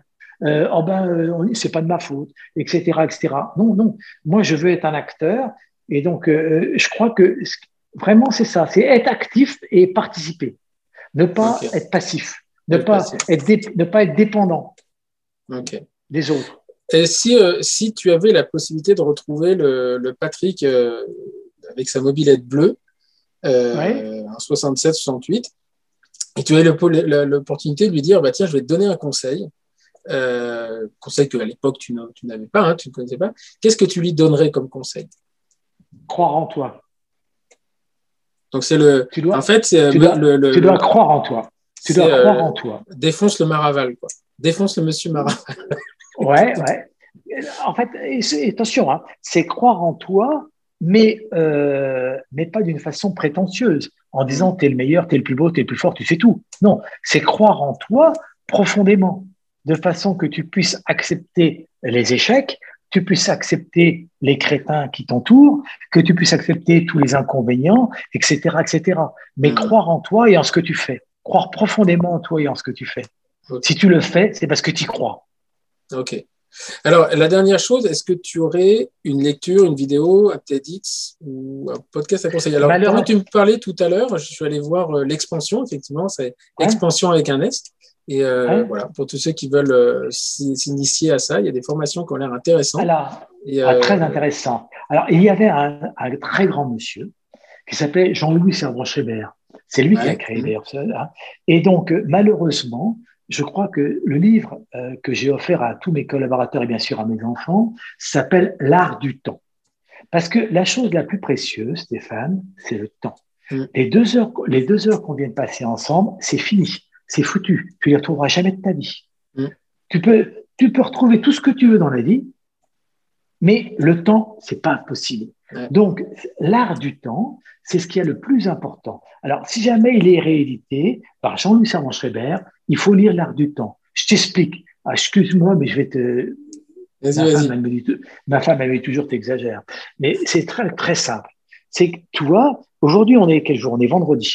Alors, dimanche soir, euh, tu vas prendre un papier et tu vas faire sur toute la semaine, tu vas marquer toute la semaine du lundi, euh, au, du lundi au samedi avec les heures et tu vas marquer tout ce que tu fais, tout mmh. ce que tu as fait.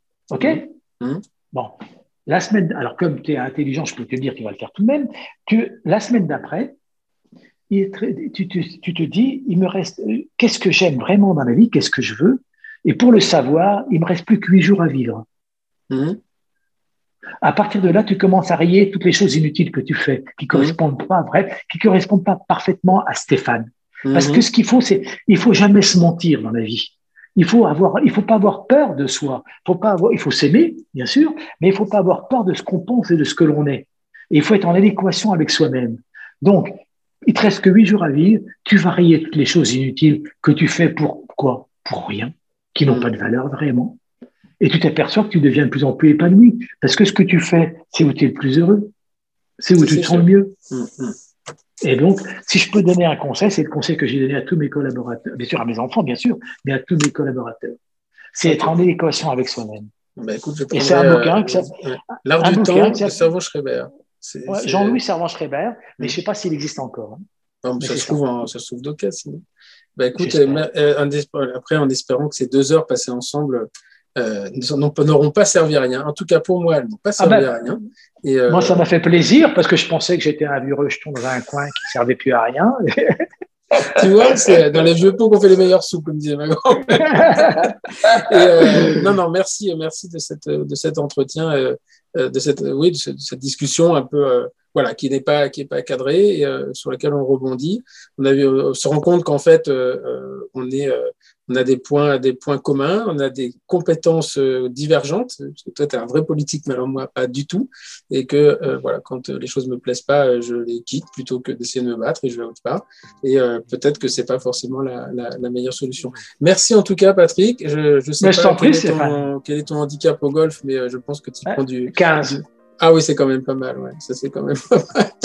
euh, eh ben, écoute, je te souhaite de, de, continuer à progresser, de bien profiter de, de tes petits-enfants euh, qui viennent d'arriver euh, et des autres. Bah, je, vais à hein, Paris, je, vais à, je, vais, je vais à Paris euh, bah, la semaine prochaine pour aller voir mon petit Basile qui vient de naître. Ouais. Eh ben, écoute, voilà, tu, tu l'embrasseras de, notre part parce qu'une arrivée, c'est toujours quelque chose de très particulier, même quand c'est pas les, c'est pas les siens. Ah, complètement. Voilà, merci infiniment. Merci à vous tous. Bah, je t'en prie qui nous écoutaient euh, de façon hebdomadaire. Ça monte, euh, ça monte, ça monte. Et euh, voilà, c'est quand je le dis toujours, mais je le dis souvent, la création de ce podcast n'avait pas vocation à, à devenir un, business ou quoi que ce soit. C'était vraiment quelque chose pour me faire plaisir, c'est de, de, participer avec vous euh, euh, à des discussions que moi j'avais la, la, chance, euh, auxquelles j'avais la chance d'avoir accès parce que par mon parcours, etc.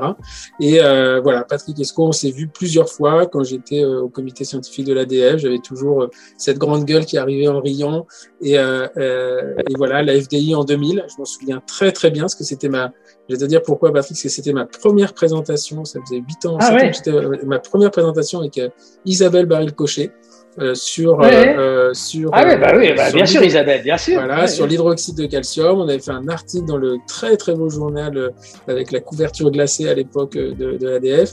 La création du CNFCO, on n'a pas eu le temps de parler de CNFCO, de, des 8000 personnes de l'ADF à ce moment-là, avec Meilleur Fitoussi trésorier qui, qui était aux anges. il était content, il, connaît, il, comptait ses sous, il était heureux. Ah, ça, c'est sûr.